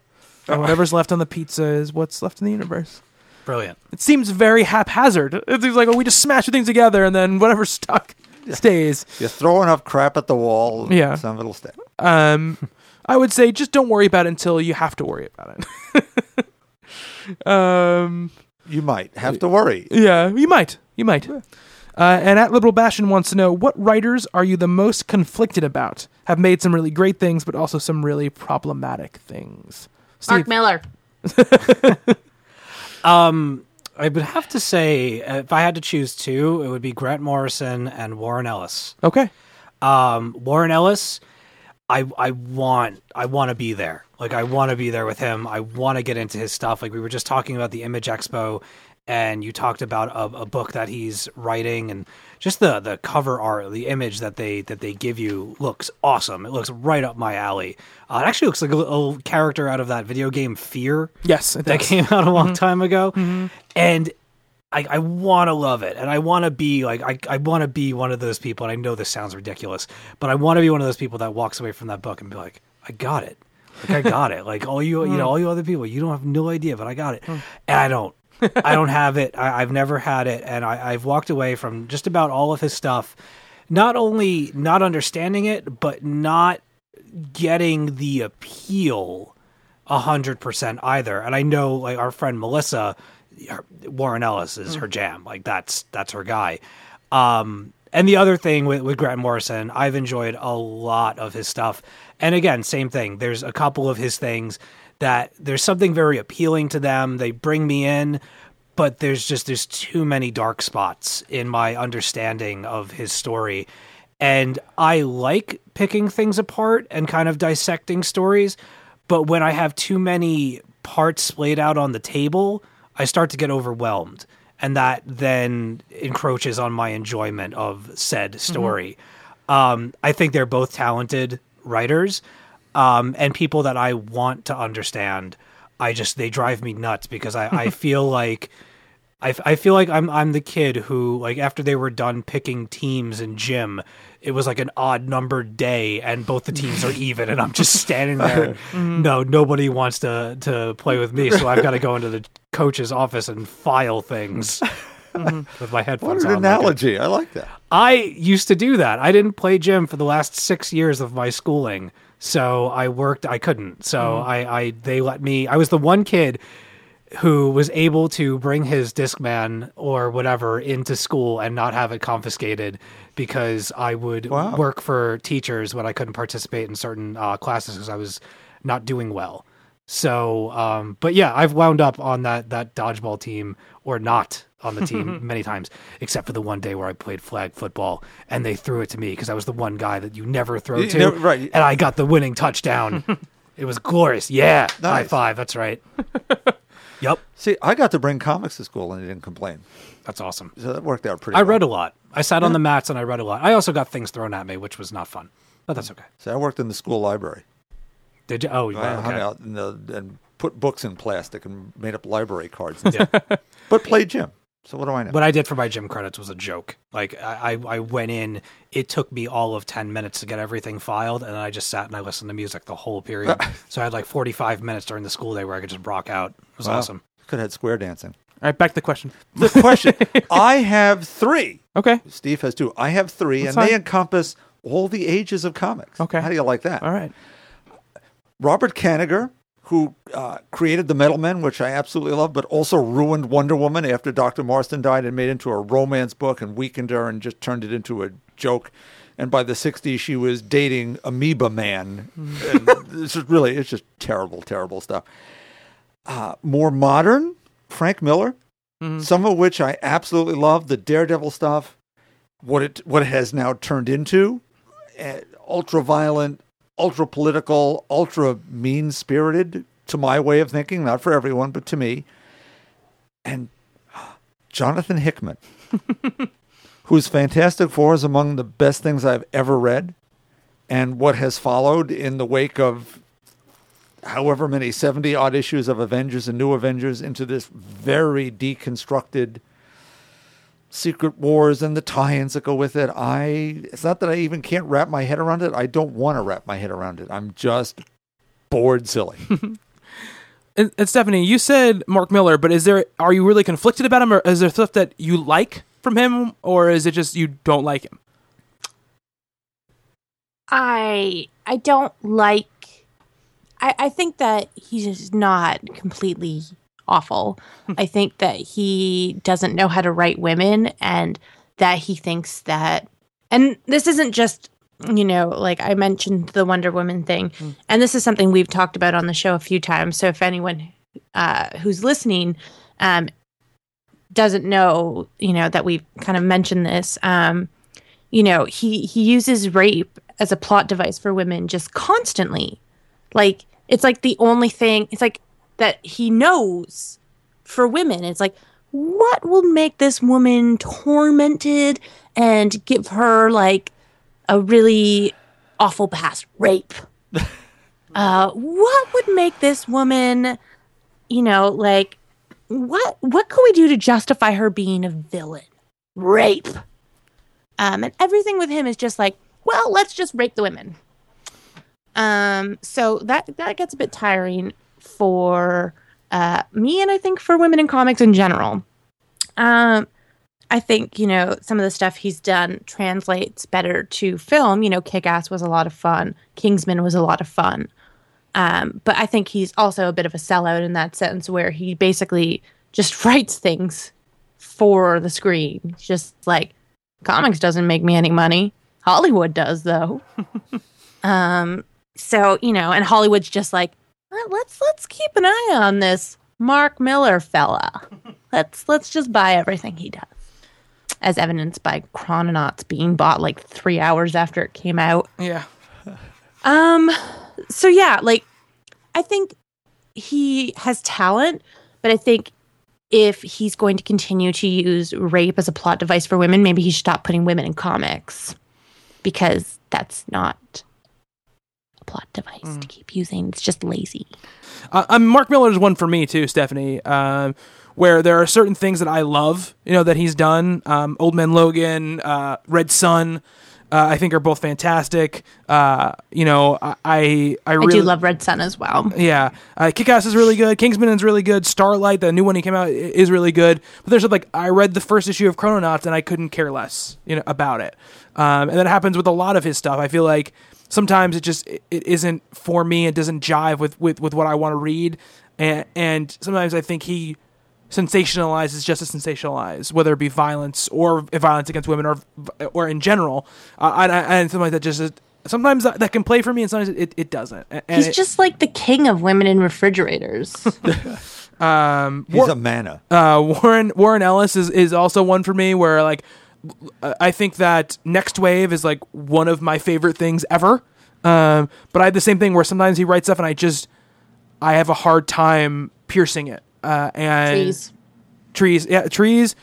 Supreme Blue Rose. There's a lot of the newer stuff. Like I, I will be fully admitted and say like I have not really gone back and read a ton of, of his older work. I know that my wife Karen loves Transmetropolitan. I've never really dug into it, you That's know, good. very much. That's really good. Um, you know, I know people who love the Authority stuff like that, which which he's written, uh, which is also if I want to read because I'm reading Injection right now. I was just going to ask you about that. and although it's very confusing, I am really enjoying it. How was the second issue? It was really good. Very different. You know, like I said, on, I said in the show, it's like somehow it was a simpler plot but more confusing. um, I don't know how that's possible. How far did you go with trees? I read the first like three issues, I think. I wonder because I saw the the trade is is out. Yeah. Mm-hmm. and I had it in my hands, and then I wound up uh, getting twenty seven instead. Gotcha. But um, I wonder if it would if that's something that would read better in trade, like more comprehensible. Maybe. I mean, I know a lot of people who really who really enjoyed it, so I, I wonder about that. Um, you know, and for me, the thing about and I, I mean, Grant Morrison obviously one of my favorite writers of all time. I there are stuff stuff that I read where I'm just like, no, this isn't something. This is too this is too far.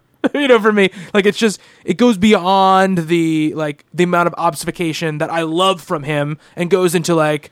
I'm just it's okay. Like I, I Impenetrable. impenetrable Yeah. for me. And, and you know, but the thing is, like, I will take that impenetrableness to get the stuff that I get that I just absolutely go crazy for. What was that crazy book of his that we had for our shared book of the week? Nameless.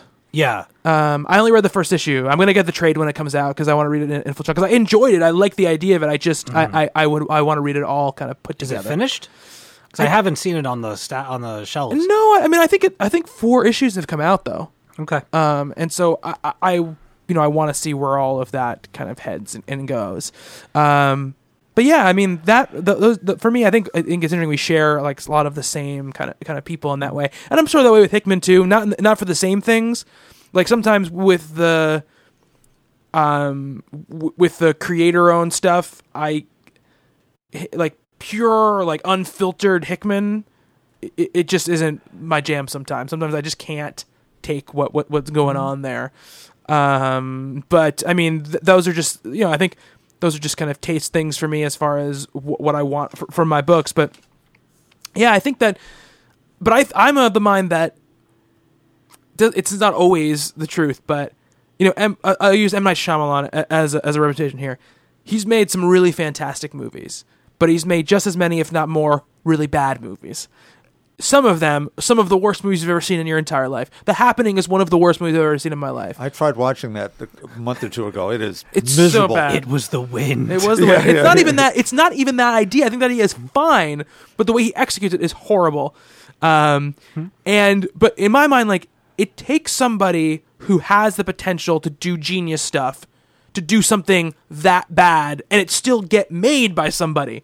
You know, like this this studio was still was like, here's all this money, make this movie. They saw the script. You know, they knew what it was going to look like, but they have a belief in like his his his ability for to give him the chance to do this horrible movie. How do you Maybe think? he's a wizard. Maybe he is.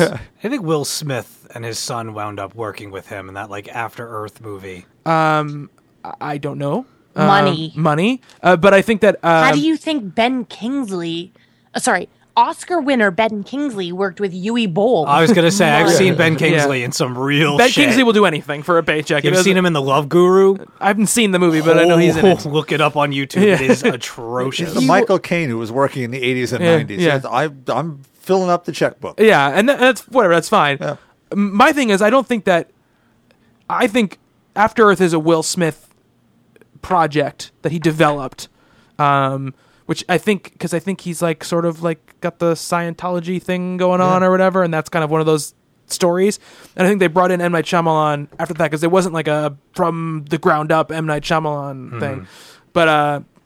I mean to get on a whole M Night Shyamalan thing, but It's, it's Will Smith's version of Battlefield Earth. yeah, exactly. Just as effective. Uh, but so I think sometimes that, that's the case. Like when you have somebody who has kind of big ideas and wild ideas and can be a genius, sometimes they don't.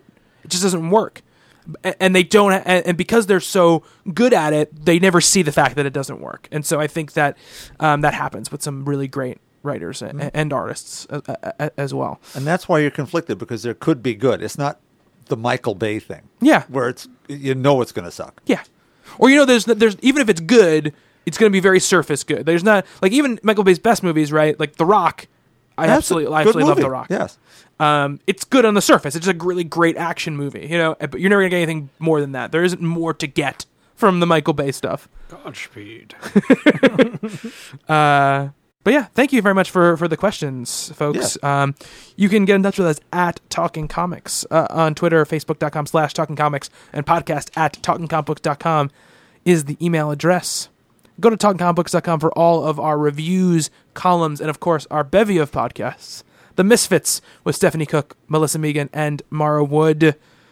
What'd you folks talk about this week, Stephanie? Well, unfortunately, I didn't have internet, so I wasn't there.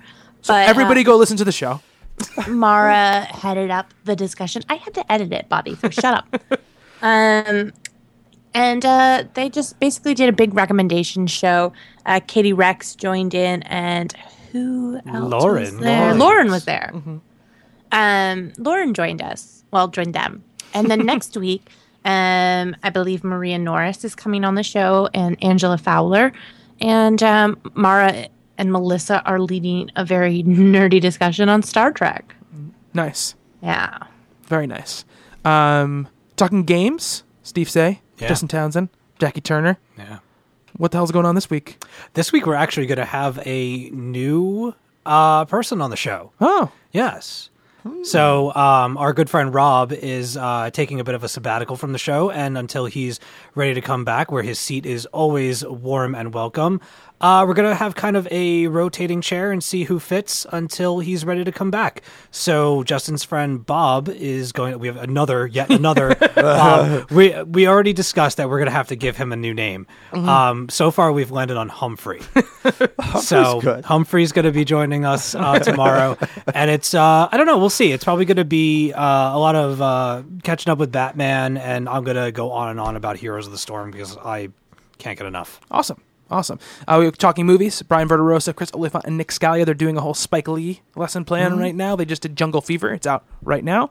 And they also talked about their list of shame. Yeah, they don't have the thread up because I want to give Brian some grief. did you listen to it already? no, I haven't gotten the chance to listen. I want to listen and then comment, but the Oh, thread's, the okay. thread's not well, that's up. up. to Lenny Reed. So Lenny Reed. yeah, so I, I'll have to talk uh, to Lenny about that because we did the list of shame, and I wondered did Brian watch any of the last list of shame that we had? not. I'm sure not. probably not.